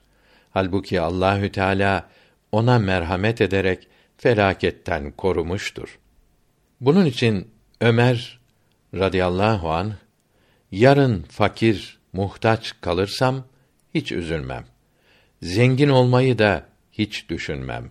Çünkü hangisinin benim için hayırlı olacağını bilmem buyurdu. İkinci olarak bilmesi lazım olan şey fakirlikten korkmak, uğursuzluğa inanmak şeytandandır. Nitekim Sure-i Bakara'daki 268. ayeti kerimede mealen şeytan muhtaç hale düşeceğinizi size söz veriyor buyuruldu. Allahü Teala'nın merhametine güvenmek yüksek marifettir. Ummadık yerlerden, düşünmedik sebeplerle bol rızk gönderdiği her zaman görülmektedir. Fakat gizli sebeplere de güvenmemeli, sebepleri yaratana sığınmalıdır. Tevekkül eden birisi bir mescitte ibadet ederdi. Mescidin imamı buna fakirsin. Bir iş tutsan iyi olur dedi. Bu da bir Yahudi komşum her gün bana lazım olan şeyleri gönderiyor deyince imam öyleyse sen işini sağlama bağlamışsın. Çalışmazsan zararı yok dedi. Bu da imama öyleyse sen de herkese imam olmaktan vazgeç ki Yahudinin sözünü Allahü Teala'nın sözünden üstün tutan imam olmaya layık değildir dedi. Başka bir mescit imamı da cemaatten birine nereden geçiniyorsun dedi. O da dur. Önce senin arkanda kıldığım namazı yeniden kılayım dedi. Yani senin Allahü Teala'nın rızk göndereceğine inancın yok. Namazın kabul olmaz demek istedi. Böyle tam tevekkül eden her zaman hiç ummadık yerlerden rızklanmış Sure-i Hud'daki 6. ayeti kerimenin yeryüzündeki her canlının rızkını Allahü Teala elbette gönderir mealine imanı kuvvetlenmiştir. Huzeyfe-i Mer'aşi İbrahim Ethem'e hizmet ederdi. Sebebini sorduklarında Mekke'ye giderken çok acıkmıştık. Küfe'ye gelince açlıktan yürüyemez oldum. Açlıktan kuvvetsiz mi kaldın? dedi. Evet dedim. Hokka, kalem, kağıt istedi. Bulup getirdim. Besmele ve her şeyde, her halde sana güvenilen Rabbim. Her şeyi veren sensin. Sana her an hamd ve şükrederim. Seni bir an unutmam. Aç, susuz ve çıplak kaldım. İlk üçü benim vazifemdir. Elbette yaparım. Son üçünü sen söz verdin. Senden bekliyorum yazıp bana verdi ve dışarı git ve Allahü Teala'dan başka kimseden bir şey umma ve ilk karşılaştığın adama bu kağıdı ver dedi. Dışarı çıktım. İlk olarak deve üstünde biriyle karşılaştım. Kağıdı ona verdim. Okudu, ağlamaya başladı. Bunu kim yazdı dedi. Camide birisi dedim. Bana bir kese altın verdi. İçinde altmış dinar vardı. Bunun kim olduğunu sonradan etraftakilere sordum. Nasranidir. Yani Hristiyandır dediler. İbrahim Ethem'e bunları anlattım. Keseye elini sürme. Sahibi şimdi gelir buyurdu. Az zaman sonra Nasrani geldi. İbrahim'in ayaklarına düşüp öptü. Müslüman oldu. Ebu Yakubi Basri rahmetullahi teala aleyh buyuruyor ki Mekke-i Mükerreme'de on gün aç kaldım. Dayanamaz bir hale geldim. Sokağa atılmış bir şalgam gördüm. Almak istedim. İçimden sanki bir ses, on gün sabrettin de, şimdi çürümüş bir şalgam mı yiyeceksin, dedi. Almadım. Mescid-i Haram'a gidip oturdum. Biri gelip, önüme, yağda yeni kızarmış ekmek, şeker ve badem koydu ve denizdeydim. Fırtına çıktı. Kurtulursam ilk gördüğüm fakire bunları vermeyi adadım dedi. Her birinden bir avuç aldım. Artanı sana hediyem olsun dedim. Demek ki Allahü Teala bana rızk göndermek için denizde fırtına çıkardı. Bu kimseyi kurtarıp adak ile bana gönderdi diyerek şükrettim. Sokakta rızk aradığıma pişman oldum. İmanı kuvvetlendirmek için böyle nadir olayları okumak lazımdır. Bekar bir kimsenin imanı kuvvetli olur. Hiç günah işlememek için para kazanmaktan kaçınırsa rızk sebepleri onun önüne gelir. Çocuk ana rahmindeyken çalışmaktan aciz olduğu için göbeğinden ona rızk gönderiyor. Dünyaya gelince anasının göğsünden gönderiyor. Bir şey yiyebileceği yaşa gelince dişleri yaratıyor. Anası babası ölür, yetim kalırsa anasına babasına verdiği merhamet gibi başkalarına da verip herkesin kalbini yetime karşı merhametle dolduruyor. Önce ona yalnız anası acırdı. Kimse bakmazdı. Anası ölünce binlerce kişiyi ona şefkatle baktırıyor. Daha büyüyünce çalışmak için kuvvet veriyor. Para kazanmak arzusunu veriyor. Kendine karşı merhameti şimdi içine yerleştiriyor. Bir kimse bu arzudan vazgeçip takva yolunu tutar. Kendini yetim haline korsa ona karşı kalpleri yine şefkatle doldurur. Herkes bu kimse Allah yolundadır. Her şeyin iyisini buna vermelidir der. Para kazanırken kendine yalnız kendi acırdı. Şimdi herkes acır. Fakat takva yolundan ayrılır.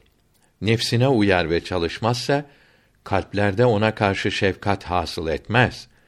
Böyle kimselerin tevekkül ediyorum diye çalışmaması, tembel oturması hiç caiz değildir. Kendini düşünen kimsenin çalışıp ihtiyaçlarını elde etmeyi de düşünmesi lazımdır. Demek ki Allah yolunda olup yetim gibi olana karşı herkesin kalbinde şefkat, merhamet yaratır. Bunun için Allah yolunda çalışan kimsenin açlıktan öldüğü görülmemiştir. Bir kimse alemlerin sahibinin her şeyi ne büyük nizam ve kemal üzere yarattığını anlarsa Hud suresi 6. ayeti kerimesi olan Allahü Teala'nın rızk vermediği yeryüzünde bir mahluk yoktur. Mealini pek kolay görür. Alemi çok güzel idare edip kimseyi aç bırakmadığını bilir. Açlıktan öldürdüğü pek az kimse varsa da onlara hayırlı olduğu için öldürmüştür. Yoksa çalışmadıkları için değil.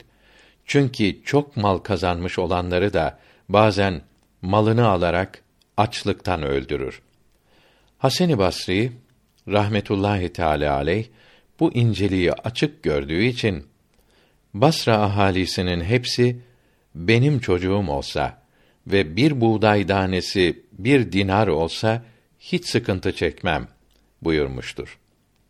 Ve hep bin vert diyor ki gök demir olsa yer tunç kesilse rızk için üzülürsem kendimi Müslüman bilmem.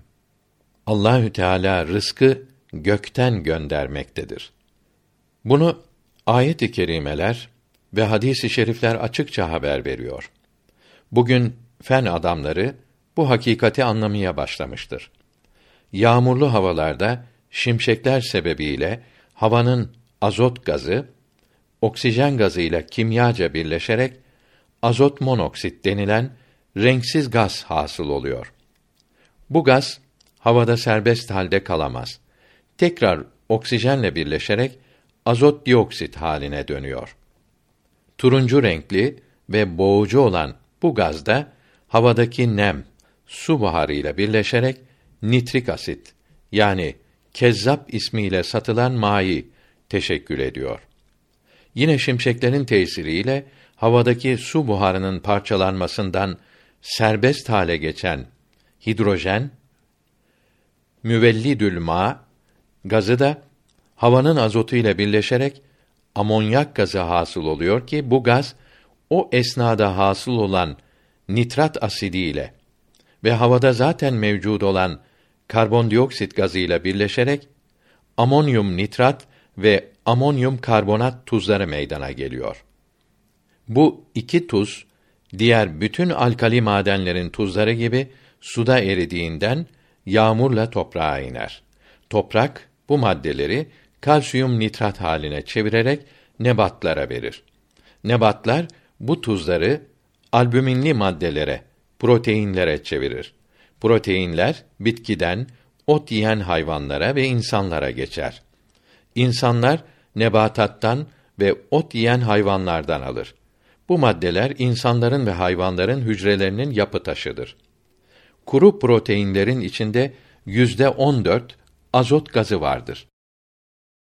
İşte yağmur suları vasıtasıyla toprağa her sene 400 milyon tondan ziyade hava azotunun gelerek gıda haline döndüğü bugün hesap edilmiştir. Denizlere gelen elbette daha çoktur. Semadan bu suretle rızk indiğini bugün fen yoluyla anlayabiliyoruz. Daha nice şekillerde de inmektedir. Fen ileride bu yollardan bazısını da belki anlayacaktır. Allahü Teala herkesin rızkının gökten indirildiğini bildirmekle kimsenin rızkına dokunulamayacağını anlatıyor.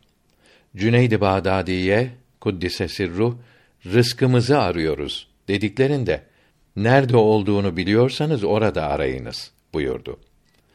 Allahü Teala'dan istiyoruz dediklerinde eğer sizi unutmuş sanıyorsanız hatırlatınız buyurdu. Tevekkül ediyoruz. Bakalım ne gönderecek dediklerinde imtihan ederek, deneyerek tevekkül etmek imanda şüphe bulunmasını gösterir buyurdu.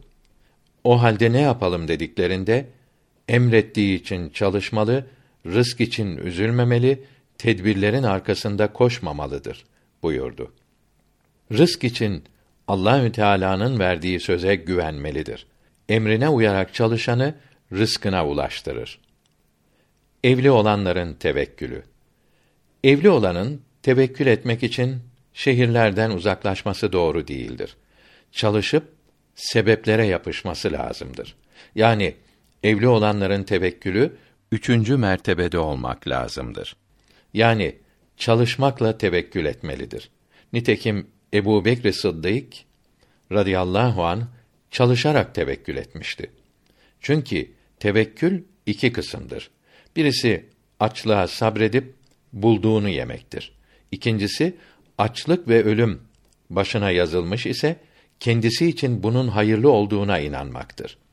Çoluğa çocuğa bu iki tevekkülü emretmek kimseye caiz değildir. Hatta kendi sabredemeyen kimsenin de çalışmadan tevekkül etmesi caiz değildir. Eğer çoluk çocuk da sabretmeye razı iseler, çalışmadan tevekkül caiz olur. Kısaca deriz ki, kendini sıkıntıya sabretmeye zorlamak caiz ise de, çoluk çocuğu zorlamak caiz değildir. 2. Mevcut parayı, malı muhafaza etmekte tevekkül. Burada da kimsesi olmayan bekarların tevekkülü ile bakacak kimsesi bulunanların tevekkülü başkadır. Bakacak kimsesi olmayanların bir senelik ihtiyacını önceden depo etmesi tevekkülü bozar. Çünkü sebeplere güvenmiş olur. Doyacak kadar gıda ve giyinecek kadar elbise bulunduran bekar kimse tevekkül etmiş olur. 40 günlük ihtiyacı saklamakla tevekkül bozulmaz demişlerdir. Sehl bin Abdullah Tüsteri buyuruyor ki, bekar bir kimsenin gıda maddelerini ne kadar zaman olursa olsun saklaması tevekkülü bozar. Tasavvuf büyüklerinden Ebu Talib Mekki buyuruyor ki, sakladığına güvenmezse, kırk günden çok saklasa da tevekkülü bozmaz. Bişri Hafi, tasavvuf büyüklerindendir. Bir gün huzuruna bir misafir geldi. Talebesinden birine bir avuç gümüş verip, iyi ve tatlı bir şeyler alıp gel buyurdu. O zamana kadar böyle çok şey aldırdığı görülmemişti. Misafir ile yedi. Misafir artan yemekleri de alıp gitti. Talebesinin bu hale şaştığını görünce bu misafir Fethi Musuliydi. Musul'dan bize ders vermeye geldi. Tevekkülü sağlam olana gıda saklamanın zarar vermeyeceğini gösterdi buyurdu. Demek ki tevekkül ilerisi için zihni yormamaktır. Bunun için de ilerisi için yığmamalı, sakladığını da elinde olmayıp Allahü Teala'nın ileride göndereceği gibi bilmeli, yani buna güvenmemelidir. Evli olanların tevekkülü. Çoluk çocuk sahiplerinin bir senelik mal saklaması tevekkülü bozmaz. Bir seneden fazlası bozar. Peygamberimiz sallallahu aleyhi ve sellem evdekiler için onların kalpleri dayanıksız olduğu için bir senelik eşya bulundururdu. Kendisi için ise bir günlük saklamazdı. Saklasaydı tevekkülüne ziyan vermezdi. Çünkü olup olmaması müsaviydi. Fakat ümmetine ders vermek için böyle yapardı. Eshab-ı kiramdan aleyhimür rıdvan biri vefat ettikte cebinden iki altın çıkmıştı. Peygamberimiz sallallahu aleyhi ve sellem bu iki azap alametidir buyurdu. Bu azap cennette yüksek dereceye yetişememek acısı olsa gerektir. Nitekim başka biri vefat edince kıyamette bunun yüzü ayın on dördü gibi parlar. Eğer yazlık elbisesini kıştan ve kışlığı yazdan hazırlamasaydı güneş gibi parlardı buyurdu. Bir kere de size en az verilen şey yakin ve sabırdır buyurdu. Yani elbiseyi bir yıl önce hazırlamak yakinin az olmasındandır. Fakat bütün büyükler söz birliğiyle buyuruyor ki su kapları, su tesisatı, sofra takımı, dikiş, temizlik vasıtaları yani bir evde her zaman lazım olan şeyleri saklamak caizdir ve lazımdır ve tevekkülü bozmaz. Çünkü Allahü Teala bu dünyayı öyle yaratmıştır ki gıda ve giyim eşyası her sene taze olarak husule gelmektedir. Allahü Teala'nın adetine uymamak caiz değildir. Fakat ev eşyası her lazım olduğu zaman ele geçmeyebilir. Fasıl Bir kimse gıdasını ve elbisesini saklamayınca kalbi rahat etmez. Başkalarının getirmesini beklerse böyle kimsenin saklaması daha iyi olur. Hatta tarlası, tezgahı, herhangi bir geliri olmayınca düşüncesiz, sıkıntısız ibadet, zikr yapamayan kimsenin bir gelir edinmesi daha iyidir. Çünkü asıl maksat kalbin rahat, üzüntüsüz Allahü Teala'yı düşünmesidir. Bazılarını mal meşgul eder. Malının hesabını yapmaktan rahat ibadet edemez. Malı olmayınca düşüncesi, sıkıntısı kalmaz. Böyle kimselerin malı olmaması hayırlıdır. Bazıları da geçinecek kadar malı olunca rahat eder. Bunların geçinecek kadar gelir edinmesi daha iyidir. Fakat geçinecek kadar mal ile rahat etmeyip daha çoğu peşinde koşan süs, keyif ve zevklerini düşünen kalpler Müslümanlığa bağlı olan kalplerden değildir. Bunlara hesaba katmıyoruz. 3. Zararlardan sakınmakta tevekkül. İnsanı zarardan koruyan sebepler arasında da tesiri kat'î olan veya tesir ihtimali çok olan sebepleri bırakmak tevekkülün şartı değildir. Hırsız girmesin diye evin kapısını kapamak, kilitlemek tevekkülü bozmaz. Tehlikeli yerde silah taşımak, düşmandan sakınmak da tevekküle zararlı değildir. Üşümemek için fazla giyinmek de tevekkülü bozmaz. Fakat vücudun ısınması için fazla kalori hasıl olmak için çok yemekle kışın ısınmak gibi ince düşünmek, böyle sebeplere başvurmak tevekkülü bozar. Hasta olmamak için sağlam insanı ateşle dağlamak ve efsun yapmak da böyledir. Doktorun hastayı dağlaması caizdir. Tevekkül etmek için tesiri kat'î olan ve herkesçe bilinen sebepleri bırakmak lazım değildir. Bir gün Rasulullah sallallahu aleyhi ve sellem efendimizin yanına bir köylü geldi. Deveni ne yaptın buyurdu. Allah'a tevekkül edip kendi haline bıraktım deyince bağla ve sonra tevekkül et buyurdu. Bir insandan gelen zararı önlemeyip buna sabretmek tevekküldür ve iyidir.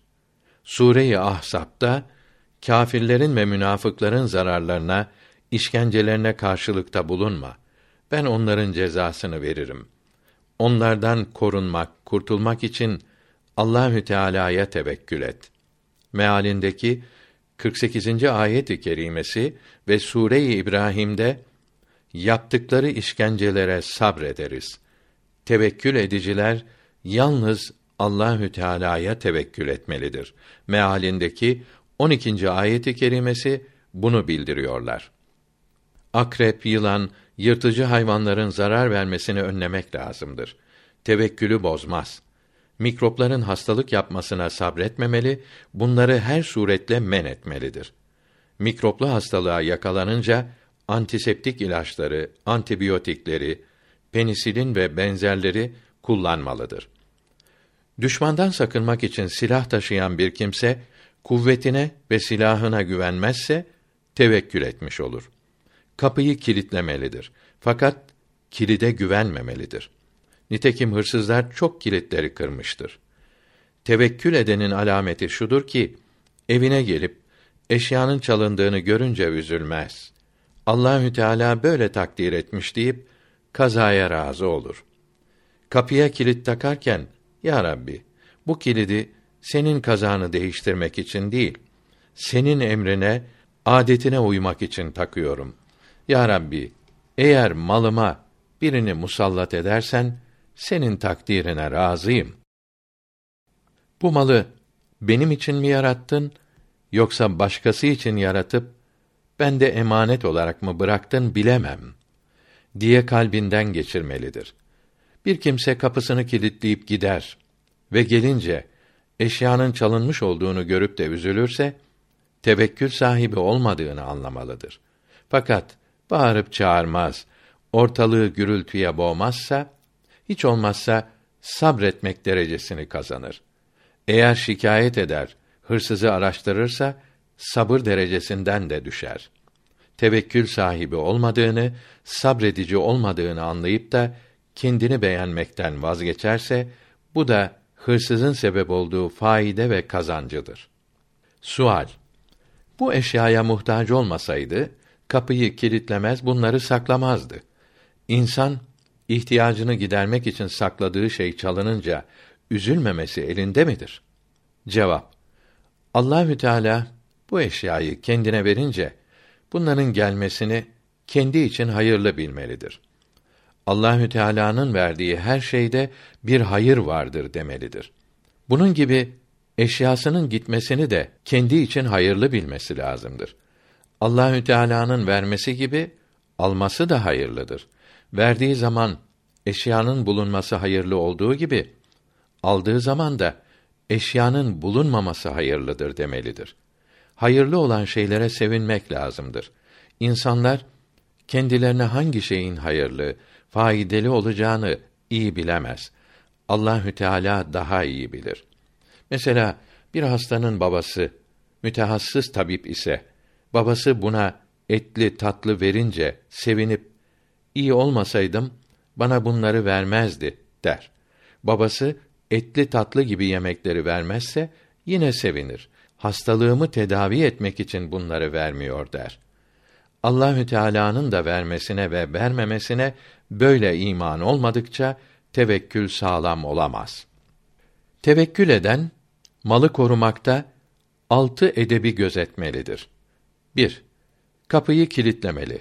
Fakat başka tedbirler almaya uğraşmamalı. Odaları, pencereleri kilitlememeli. Komşulara nöbet bekletmemeli. İş yerlerine bekçi, kapıcı tutmak tevekkülü bozmaz. Malik bin Dinar rahmetullahi teala aleyh kapısını ip ile bağlardı. Hayvan girmeyeceğini bilsem bunu da bağlamam buyururdu. 2. Kıymetli eşyayı, hırsızı çeken şeyleri evde bulundurmamalı, bir din kardeşinin hırsızlık günahını işlemesine sebep olmamalıdır. Mugayre Malik bin Dinar'a zekat gönderdi. Alıp tekrar geri gönderdi. Şeytan hırsız çalar diye kalbime vesvese getirdi. Vesvese etmeyi ve bir Müslümanın hırsızlık etmesine sebep olmayı istemem dedi. Ebu Süleymani Darani rahmetullahi teala aleyh bunu işitince bu parayı geri çevirmesi sofilerin kalplerinin zayıf olmasındandır. O zahittir. Kalbinde dünyanın yeri yoktur. Hırsız çalarsa ona ne zararı olur buyurdu ki. Ebu Süleyman'ın bu sözü görüşünün keskin olduğunu göstermektedir. 3. Evden çıkarken şöyle niyet etmelidir ki eğer eşyamı hırsız çalarsa onun olsun. Ona helal olsun. Hırsız belki fakirdir. Bu eşya ile bir hacetini giderir. Eğer zengin ise bu eşya ile gözü doyar da başkasının malını çalmaz. Benim eşyam bir din kardeşimin canının yanmasına mani olur.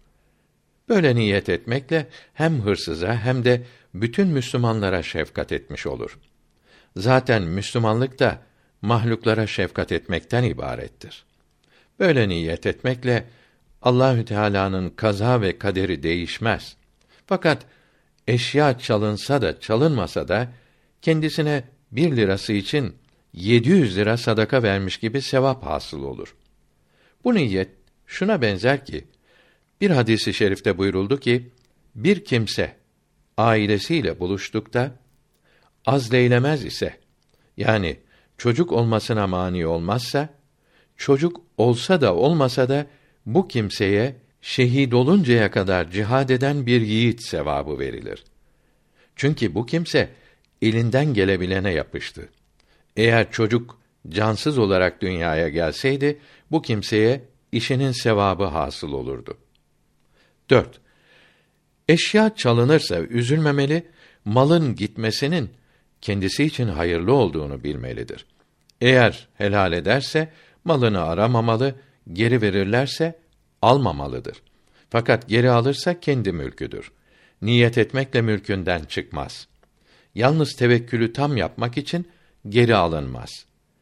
Abdullah İbni Ömer'in radıyallahu anhüma devesi çalındı. Çok aradı bulamadı. Alana helal olsun dedi. Mescide girip namaz kıldı. Biri gelip deven şuradadır dedi. Nalınlarını giyip oraya giderken geri döndü ve helal etmiştim. Artık alamam dedi. Büyüklerden biri kardeşini rüyada gördü. Cennetteydi. Fakat üzüntülüydi. Sebebini sordukta kıyamete kadar böyle üzüleceğim. Çünkü cennetteki yüksek derecemi gösterdiler. Böyle güzel derece yoktu. Oraya gitmek istedim. Bunu oraya bırakmayınız. Orası Allah için bırakanlarındır diye bir ses işittim. Allah için bırakmak nasıl olur dedim. Sen bir gün bu malım Allah için helal olsun demiştin. Sonra sözünde durmamıştın. Sen sözünde tamam dursaydın, burası da tamamen senin olacaktı dediler, dedi. Birisi Mekke şehrinde uyumuştu. Uyanınca para cüzdanını göremedi. Büyüklerden biri oradaydı. Paramı sen aldın dedi. Bu zat para sahibini evine götürüp paran ne kadardı dedi. Söylediği kadar altını kendisine verdi. Sokağa çıkınca bir arkadaşının çantayı şaka olarak almış olduğunu anladı.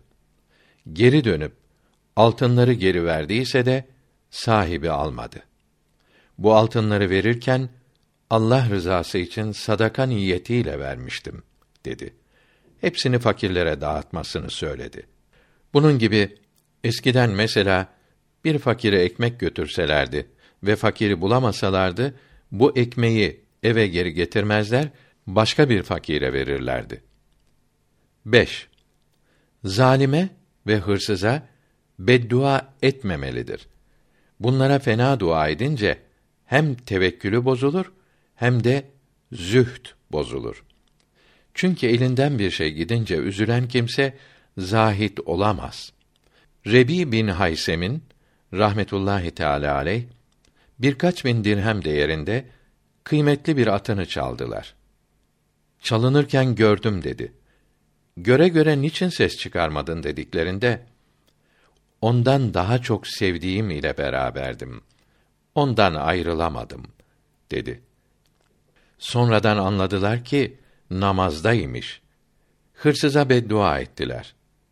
Beddua etmeyiniz. Atımı ona helal ettim dedi. Zalimin biri büyüklerden birine zulmederdi. Buna beddua et dediklerinde o bana değil kendine düşmanlık etmektedir. Kendine yaptığı bu zarar ona yetişir. Ayrıca bir zarar ilave edemem buyurdu. Hadisi i şerifte buyuruldu ki insan kendine zulmedene beddua eder. Böylece hakkını dünyada almış olur. Belki zalimin hakkı da kendine geçmiş olur. 6. Hırsıza acımalı, günah işleyip azaba düşeceğine şefkat etmelidir.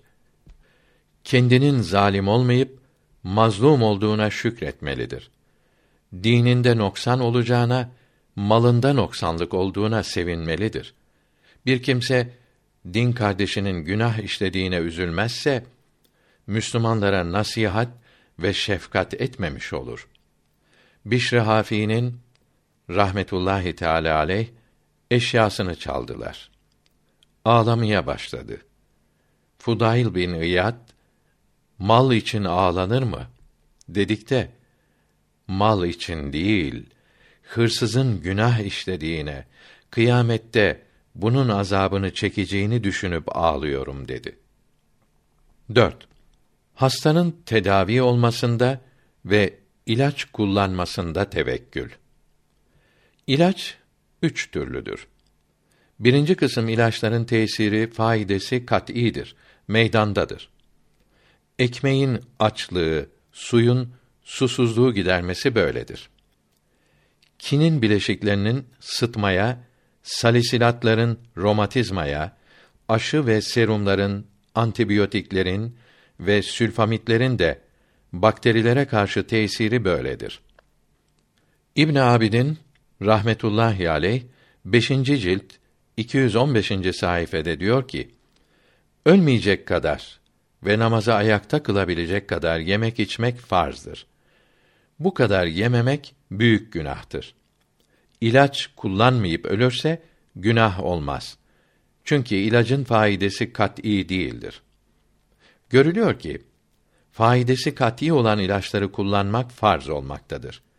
Tesiri kat'î olan sebeplere yapışmanın vacip olduğu ve bunları kullanmayıp zarar görmenin günah olduğu Muhammed Masum Faruki'nin rahmetullahi aleyh 182. mektubunda ve Hadika'nın 343. sayfasında de uzun yazılıdır. Yangını su ile söndürmek de böyledir. Tesiri muhakkak olan bu gibi ilaçları kullanmamak tevekkül değil, ahmaklıktır ve haramdır. İkinci kısım ilaçların tesiri kat'î olmadığı gibi zan ile de değildir. Faide ihtimali vardır. Efsun yani fen yolu ile tecrübe edilmemiş maddeler ve Kur'an-ı Kerim'den olmayan manasız yazılar kullanmak ve ateşle dağlamak ve fal bakarak uğurlu sanarak kullanılan şeyler böyledir. Tevekkül etmek için bunları kullanmamak lazımdır. Hadisi i şerifte buyuruldu ki bunları kullanmak sebeplere fazla düşkün olmak alametidir. Bu üçünden faide ihtimali çok olan sağlam insanı dağlamaktır. Falcılık hakkında Bey ve Şira Risalesi sonunda geniş bilgi vardır. Üçüncü kısım ilaçlar, birinci ve ikinci kısım arasında olanlardır. Bunların faydeleri kat'î değilse de fazla zan olunur. Damardan kan alma, deriden hacamat yapmak, müsil almak, tesirleri şüpheli olan, piyasada mevcut yüzlerce ilacı kullanmak böyledir. Bunları kullanmamak haram değildir. Fakat tevekkülün şartı da değildir. Çok kimseler için bunları kullanmak daha iyidir. Bazen de kullanmamak daha iyi olur. Tevekkül etmek için bunları terk etmek lazım değildir dedik. Çünkü Peygamber Efendimiz sallallahu aleyhi ve sellem Ey Allah'ın kulları ilaç kullanın buyurdu. Bir kere de her hastalığın ilacı vardır. Yalnız ölüme çare yoktur buyurdu. İlaç kaza ve kaderi değiştirir mi dediklerinde kaza ve kader insana ilacı kullandırır buyurdu. Bir hadisi i şerifte bütün meleklerden işittim ki ümmetine söyle hacamat yaptırsınlar. Yani kan aldırsınlar dediler buyurdu. Bir hadisi i şerifte Arabi ayın 17. veya 19. veya 21. günleri hacamat olunuz ki kan artarsa yani tansiyon yükselirse ölüme sebep olur buyurdu. Bir hadisi i şerifte Allahü Teala'nın ölüme sebep yaptığı hastalıklardan birisi kanın artmasıdır buyurdu. Tansiyon artınca kan aldırmak ve tansiyon düşürücü ilaç almak ve mikrop hastalıklarında antibiyotikler ve sülfamitler ve başka antiseptikler kullanmak ve dezenfekte yani mikrop imhası yapmak ile elbisedeki, yataktaki akrebi, yılanı öldürmek ve yangını söndürmek arasında bir fark yoktur. Çünkü hepsi insanı öldüren şeydir. Tevekkül için bunları terk etmek lazım değildir. Peygamberimiz sallallahu aleyhi ve sellem Sa'd bin Muaz radıyallahu anh için fast yani damardan kan aldırmasını emir buyurmuştu. Hazreti Ali'nin radıyallahu an mübarek gözü ağrıdığı zaman da taze hurma yememesini, pancar yaprağı, yoğurt ve pişmiş arpa yemesini söyledi. Suheyb Rumi'nin radıyallahu an gözü ağrıyordu. Bunu hurma yerken görüp gözün ağrıdığı halde hurma yiyorsun buyurduk da ağrı olmayan tarafta çiğniyorum demiş ve Peygamberimiz sallallahu aleyhi ve sellem bu cevaba gülmüş idi. Peygamberimiz sallallahu aleyhi ve sellem her gece sürme sürerdi. Her ay hacamat olurdu. Her sene ilaç içerdi. Vahiy geldiği zaman mübarek başı ağrırdı. Mübarek başına kına bağlardı. Bir yeri yara olsa oraya kına kordu. Bir şey bulunmadığı zaman temiz toprak tozu ekerdi. Daha nice ilaç kullanmıştır. Tıbbın Nebi ismindeki kitaplarda bunlar yazılıdır. Bu kitaplardan birini İmamı Celaleddin Suyuti rahmetullahi teala aleyh yazmıştır. Mevahib ile Dünniye ikinci cildinde de oldukça geniş yazılıdır. Musa aleyhisselam hastalanmıştı. İlacını söylediler. İlaç istemem. Allahü Teala şifasını verir dedi. Hastalık uzadı ve ağırlaştı. Bu hastalığın ilacı meşhurdur ve tecrübe edilmiştir. Az zamanda iyi olursunuz dediler. Hayır, ilaç istemem dedi ve hastalık arttı. O zaman vahiy gelip ilaç kullanmazsan şifa ihsan etmem buyrulunca ilacı içti ve iyi oldu. Fakat kalbine bir şey geldi. Vahiy gelip Allahü Teala buyurdu ki: Sen tevekkül etmek için benim adetimi, hikmetimi değiştirmek istiyorsun. İlaçlara faydalı tesirleri kim verdi? Elbette ben yaratıyorum buyurdu. Peygamberlerden biri aleyhisselam zayıflikten şikayet etmişti. Vahiy gelip et ye ve süt iç buyuruldu. Bir zamanın müminleri çocuklarının çirkin olduğundan peygamberlerine sallallahu teala aleyhim ve sellem şikayet etmişti. Vahiy gelip ümmetine söyle. Çocuğu olacak kadınlar ayva yesin buyuruldu. Hamileyken ayva, çocuk olunca hurma yerlerdi. Bütün bu misallerden anlaşılıyor ki Allahü Teala ilaçları şifa için sebep yapmıştır. Ekmek ile suyu doyurmaya sebep yaptığı gibi ilaçları da hastalıkları gidermeye sebep yapmıştır. Bütün sebepleri yaratan, bunlara tesir kuvveti veren Allahü Teala'dır. Hadisi i şerifte buyuruldu ki Musa aleyhisselam Ya Rabbi hastalığı yapan kimdir? Hastalığı iyi eden kimdir? dedi. Cenab-ı Hak her ikisini de yapan benim buyurdu. O halde tabibe ne lüzum var deyince onlar şifa için yarattığım sebepleri bilir ve kullarıma verir. Ben de onlara bu yoldan rızk ve sevap veririm buyurdu. Görülüyor ki tabibe gitmeli, ilaç kullanmalıdır. Fakat doktora ve ilaca güvenmemeli, şifayı Allahü Teala'dan istemelidir. İlaç içip de iyi olmayan, ameliyat masalarında kalıp can veren az değildir. Fasl Ateşle dağlamak bazı yerlerde adet halini almıştır. Halbuki dağlamak tevekkülü bozar. Hatta İslamiyet bunu men etmiştir. Çünkü tehlikeli yaralara sebep olabilir. Faidesi de kat'î değildir.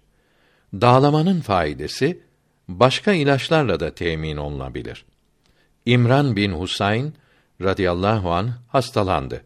Dağlama yap dediler. Yapmadı. Yalvardılar, dağladı ve iyi oldu. Sonra buyurdu ki, önce nur görüyordum.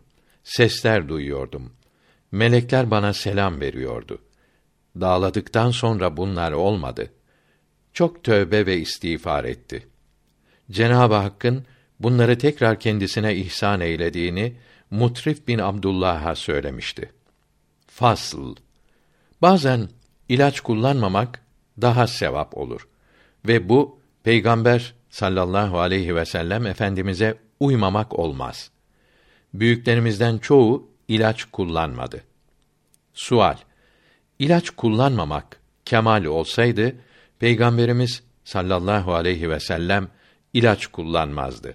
Halbuki kullanmıştır. Cevap: İlaç kullanmamak için altı sebep vardır. 1. Bir kimse kalbi uyanık, keşf sahibi olur.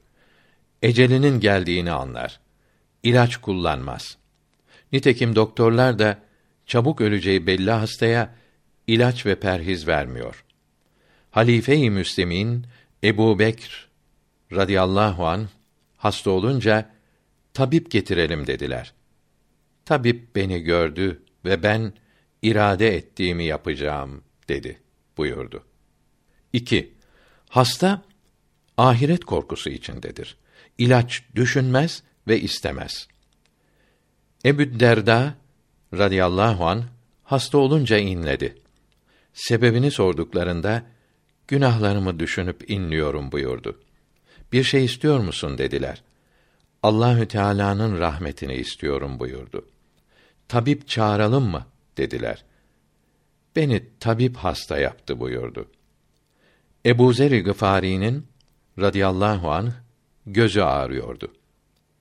İlaç yapmaz mısınız dediklerinde ondan daha mühim işim var buyurdu. Bunların hali birini idam etmeye götürürlerken buna yolda yiyecek bir şey ister misin diye sormaya benzer ki aç olsa bile yemek acaba hatırına gelir mi? Sehl bin Abdullahi Tüsteriye gıdan nedir dediler. Hay ve kayyum olanın zikridir dedi. Sana kuvvetini nereden alıyorsun diyoruz dediler. İlimden dedi. Gıdan nedir dediler. Fikr ve zikirdir dedi. Vücudu besleyen gıda maddesini soruyoruz dediler. Vücudu düşünmeyip rızkı göndereni düşünmektir dedi. 3. Sebebi bilinmeyen müzmin bir hastalık olup hasta teselli ilaçlarını kullanmak istemez.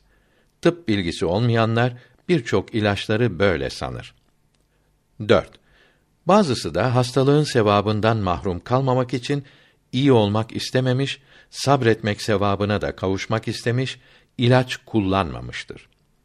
Hadisi şerifte buyuruldu ki, şüphe edilen altını ateşle muayene ettikleri gibi Allahü Teala insanları derd ile, bela ile imtihan eder. Bazısı bela ateşinden halis olarak çıkar. Bazısı da bozuk olarak çıkar.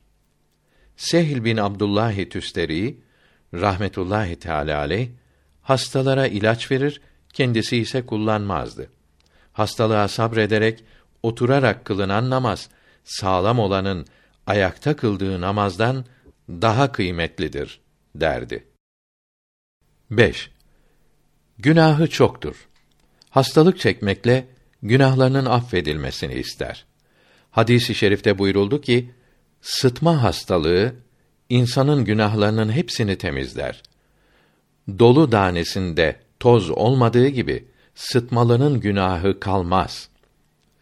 İsa aleyhisselam buyurdu ki, hasta olup musibete, felakete uğrayıp da günahları affolacağı için sevinmeyen kimse alim değildir. Musa aleyhisselam bir hastayı görüp Ya Rabbi bu kuluna merhamet et dedikte Allahü Teala rahmetime kavuşması için gönderdiğim sebepler içerisinde bulunan bir kuluma nasıl rahmet edeyim? Çünkü onun günahlarını bu hastalıkla affedeceğim. Cennetteki derecesini bununla arttıracağım buyurdu. 6. Sıhhatin hep yerinde olması Allahü Teala'yı unutmaya, ona isyan etmeye, haram işlemeye sebep olacağını düşünüp hasta kalmayı ister. Allahü Teala acıdığı kullarını derd ile, hastalık ile gafletten uyandırır. Nitekim bir hadisi i şerifte buyuruldu ki, müminlerde üç şeyden biri bulunur. Kıllet yani fakirlik, illet yani hastalık, zillet yani itibarsızlık. Ve buyurdu ki Allahü Teala buyurdu ki hastalık benim kemendim, tuzağımdır ve fakirlik zindanımdır. Buralara sevdiklerimi sokarım. Sıhhat günah işlemeye sebep olur. Afiyet hastalıkta olur. Ali radıyallahu an bir kalabalığı eğlence içinde görüp sorduk da bugün bayramımızdır dediler. Günah işlemediğimiz günlerde bizim bayramımızdır buyurdu. Büyüklerden biri rast geldiği birine nasılsın dedik de afiyetteyim dedi. O da afiyette olduğun günah işlemediğin gündür. Günah işlemekten daha tehlikeli hastalık yoktur buyurdu. Firavun'un herkesin kendine tapınmasını istemesine sebep 400 sene yaşamıştı.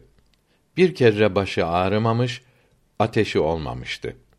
Bir kere başı ağrısaydı o saygısızlık hatırına gelmezdi.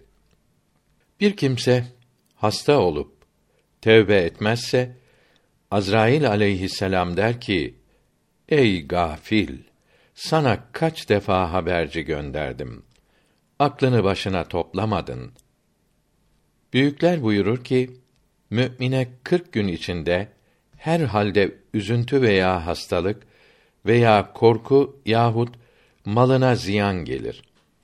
Resulullah sallallahu aleyhi ve sellem bir hanımı nikah ile alacaktı. Bu kadın hiç hasta olmamıştır diye met ettiler. Almaktan vazgeçti. Bir gün baş ağrısını söylüyordu. Bir köylü baş ağrısı nasıl olur? Benim başım hiç ağrımadı deyince benden uzak ol. Cehennemlik görmek isteyen buna baksın buyurdu. Ayşe radıyallahu anha şehitlerin derecesine yükselen olur mu deyince her gün yirmi kere ölümü düşünen kimse şehitlerin derecesini bulur buyurmuştu. Şüphesiz hastalar ölümü çok hatırlar. İşte bu altı sebepten dolayı bazıları ilaç kullanmamıştır. Resulullah sallallahu aleyhi ve sellem bu sebeplere muhtaç olmadığı için ilaç kullanırdı. Dürrül Muhtar'da ve bunu açıklayan İbn Abidin de sular kısmı sonunda buyuruyor ki haram olan şeylerin ilaç olarak içilmesi bunun hastaya iyi geleceği bilinirse ve helal olan ilaç bulunmazsa caiz olur. Buhari'deki hadisi şerifte Allahü Teala haram olan şeylerde size şifa yaratmamıştır buyurulmuştur. Bunun manası şifası olduğu tecrübe edilen haram maddeler ilaç için helal olur demektir. Nitekim susuzluktan ölecek kimseye ölümden kurtaracak kadar şarap içmek helal olur. Haram olan şeyde şifa bulunması mütehassıs olan Müslüman bir doktorun söylemesiyle anlaşılır. Yalnız domuz eti ve yağı şifası bulunsa da ilaç olarak da kullanılmaz. Muhammed Zerkani rahmetullahi teala aleyh Mevahib ile Dünniye şerhi 8. maksatta diyor ki: Hadisi şerifte tedavi olunuz buyuruldu. Bu hadisi şerife göre ölüme veya bir farzı terk etmeye mani olacak tedavi ve kalp hastalıklarının tedavisi farzdır. Başka hastalıkların tedavisi sünnettir. Tatarhaniye'de diyor ki, başka çare olmayınca ölümden kurtulmak için ameliyat olmak caizdir. Son söz olarak deriz ki hastalık sebeplerinden kaçınmak tevekküle mani değildir. Halife Ömer radıyallahu an Şam'a gidiyordu. Şam'da taun yani veba hastalığı olduğu işitildi. Yanında bulunanların bazısı Şam'a girmeyelim dedi. Bir kısmı da Allahü Teala'nın kaderinden kaçmayalım dedi. Halife de Allahü Teala'nın kaderinden yine onun kaderine kaçalım. Şehre girmeyelim. Birinizin bir çayırı ile bir çıplak kayalığı olsa sürüsünü hangisine gönderirse Allahü Teala'nın takdiriyle göndermiş olur buyurdu. Abdurrahman bin Avf'ı radıyallahu an çağırıp sen ne dersin buyurduk da Resulullah'tan sallallahu aleyhi ve sellem işittim. Veba olan yere girmeyiniz ve veba olan bir yerden başka yerlere gitmeyiniz. Oradan kaçmayınız buyurmuştu dedi. Halife de elhamdülillah benim sözüm hadisi şerife uygun oldu deyip Şam'a girmediler. Veba bulunan yerden dışarı çıkmanın yasak edilmesine sebep sağlam olanlar çıkınca hastalara bakacak kimse kalmaz, helak olurlar. Vebalı yerde kirli hava yani mikroplu hava, veba basilleri herkesin içine yerleşince kaçanlar hastalıktan kurtulamaz ve hastalığı başka yerlere götürmüş, bulaştırmış olurlar. Hadis-i şeriflerde buyruluyor ki, veba hastalığı bulunan yerden kaçmak, muharebede kâfir karşısından kaçmak gibi büyük günahtır. Muhyiddin Arabi Kuddise Sirruh Fütuhatül Mekkiye kitabında kaza bela bahsinde belalardan, tehlikelerden gücünüz yettiği kadar sakınınız. Çünkü takat getirilemeyen, dayanılamayan şeylerden uzaklaşmak peygamberlerin adetidir buyurmaktadır. Eceli gelen hastanın ölmesine mani olunamaz. Ancak ölüm hastasının istiğfar okuması hastalığın vecalarını gidereceği Mektubat-ı Masumiye ikinci cilt 80. mektubunda yazılıdır.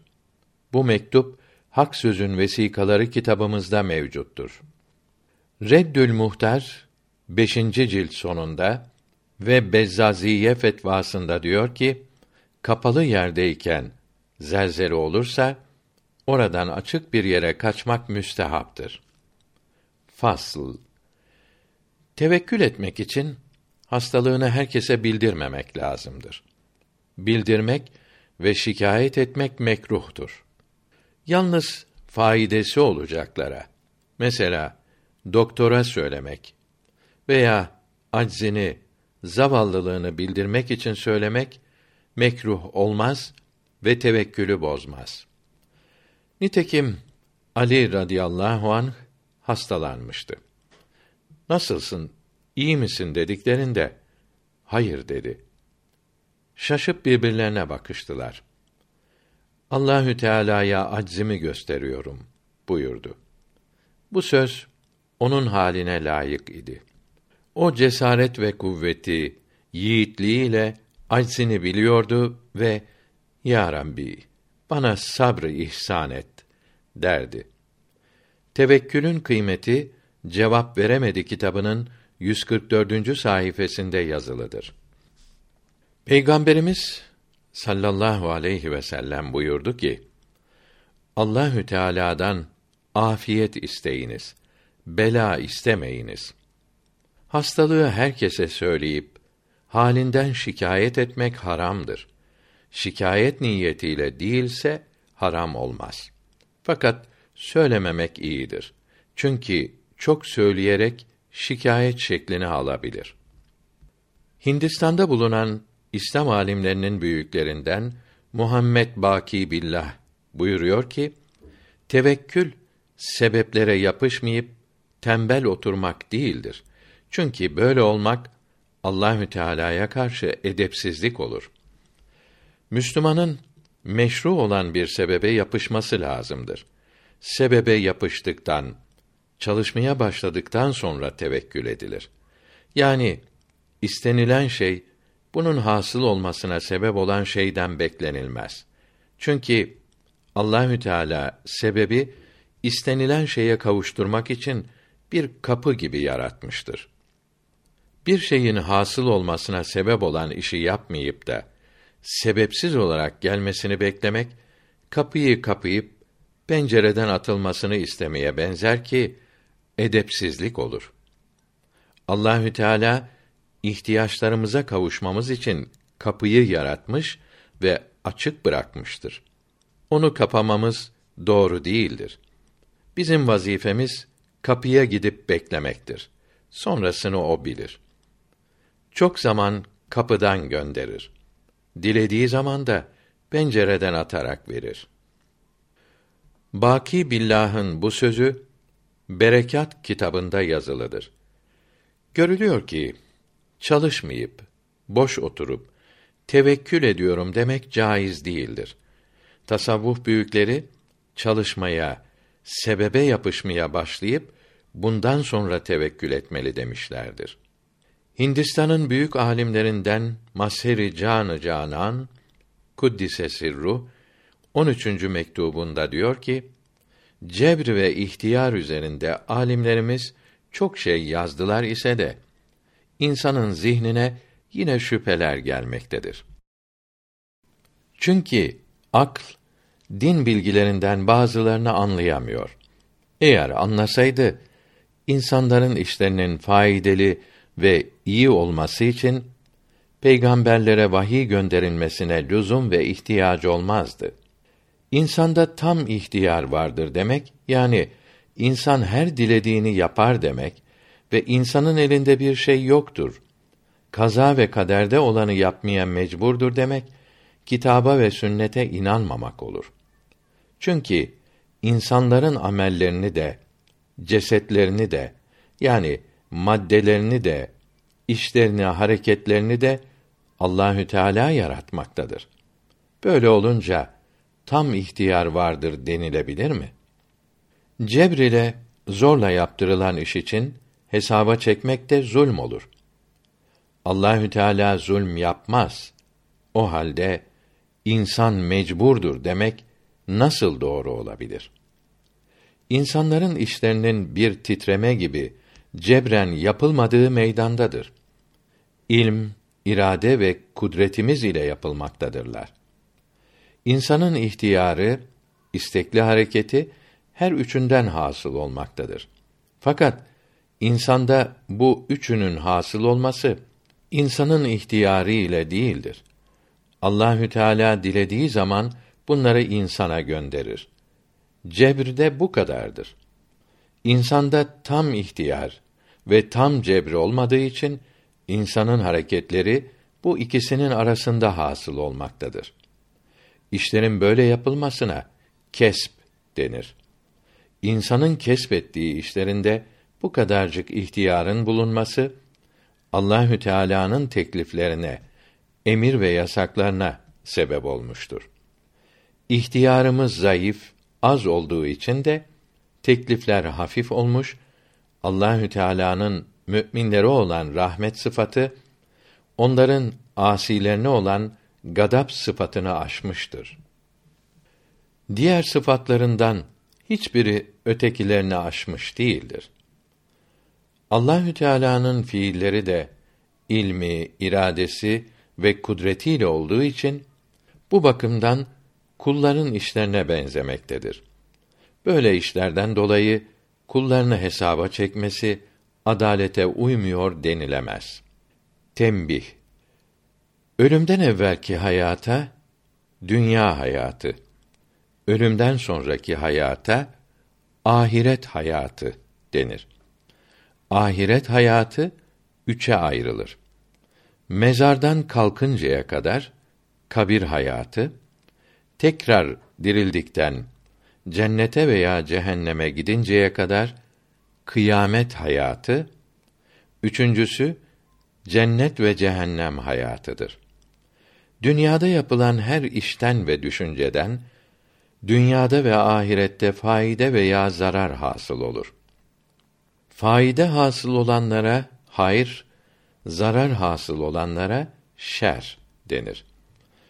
Allahü Teala hayırları şerlerden ezelde ayırmıştır. Bunlar birbirleriyle hiç karışmaz. Bu ayırmaya kaza ve kader denir. Kaza, kader hiç değişmez. Allahü Teala hayır ve şer işlemekte insanları serbest bıraktı. İsteyen hayır işler, isteyen şer işler. Allahü Teala merhamet ederek hangi işlerin hayır, hangi işlerin şer olduğunu peygamberler vasıtasıyla kullarına bildirir. İnsanlar da bunları peygamberlerden akılları ile, ilimleri ile öğrenirler. Akıl ve ilim sahipleri akla, ilme uyarak hayır işler. Aklı ve ilmi olmayan ahmaklar, cahiller nefslerine ve şeytanlara uyarak şer yani günah işleyerek dünyada ve ahirette azaba sürüklenir. Görülüyor ki peygamberlerin emirleri yani dinler Allahü Teala'nın nimeti, büyük ihsanıdır. İslamiyete uyanlar cennete gidecekler, uymayanlar cehenneme gideceklerdir. Bir kişi de olmasa ger vecdü hal eylese İslamiyete o imtisal daima bid'atleri terk eylese ehli sünnetten hiç ayrılmasa o kişi ehli saadettir heman şer-i pake iyi sarıl ey civan. Ger İslamiyetsiz olursa vecdü hal ehli istidrac olur ol bet fial. Uçsa da aldanma öyle şeylere kes kanadı ta ki düşsün yerlere.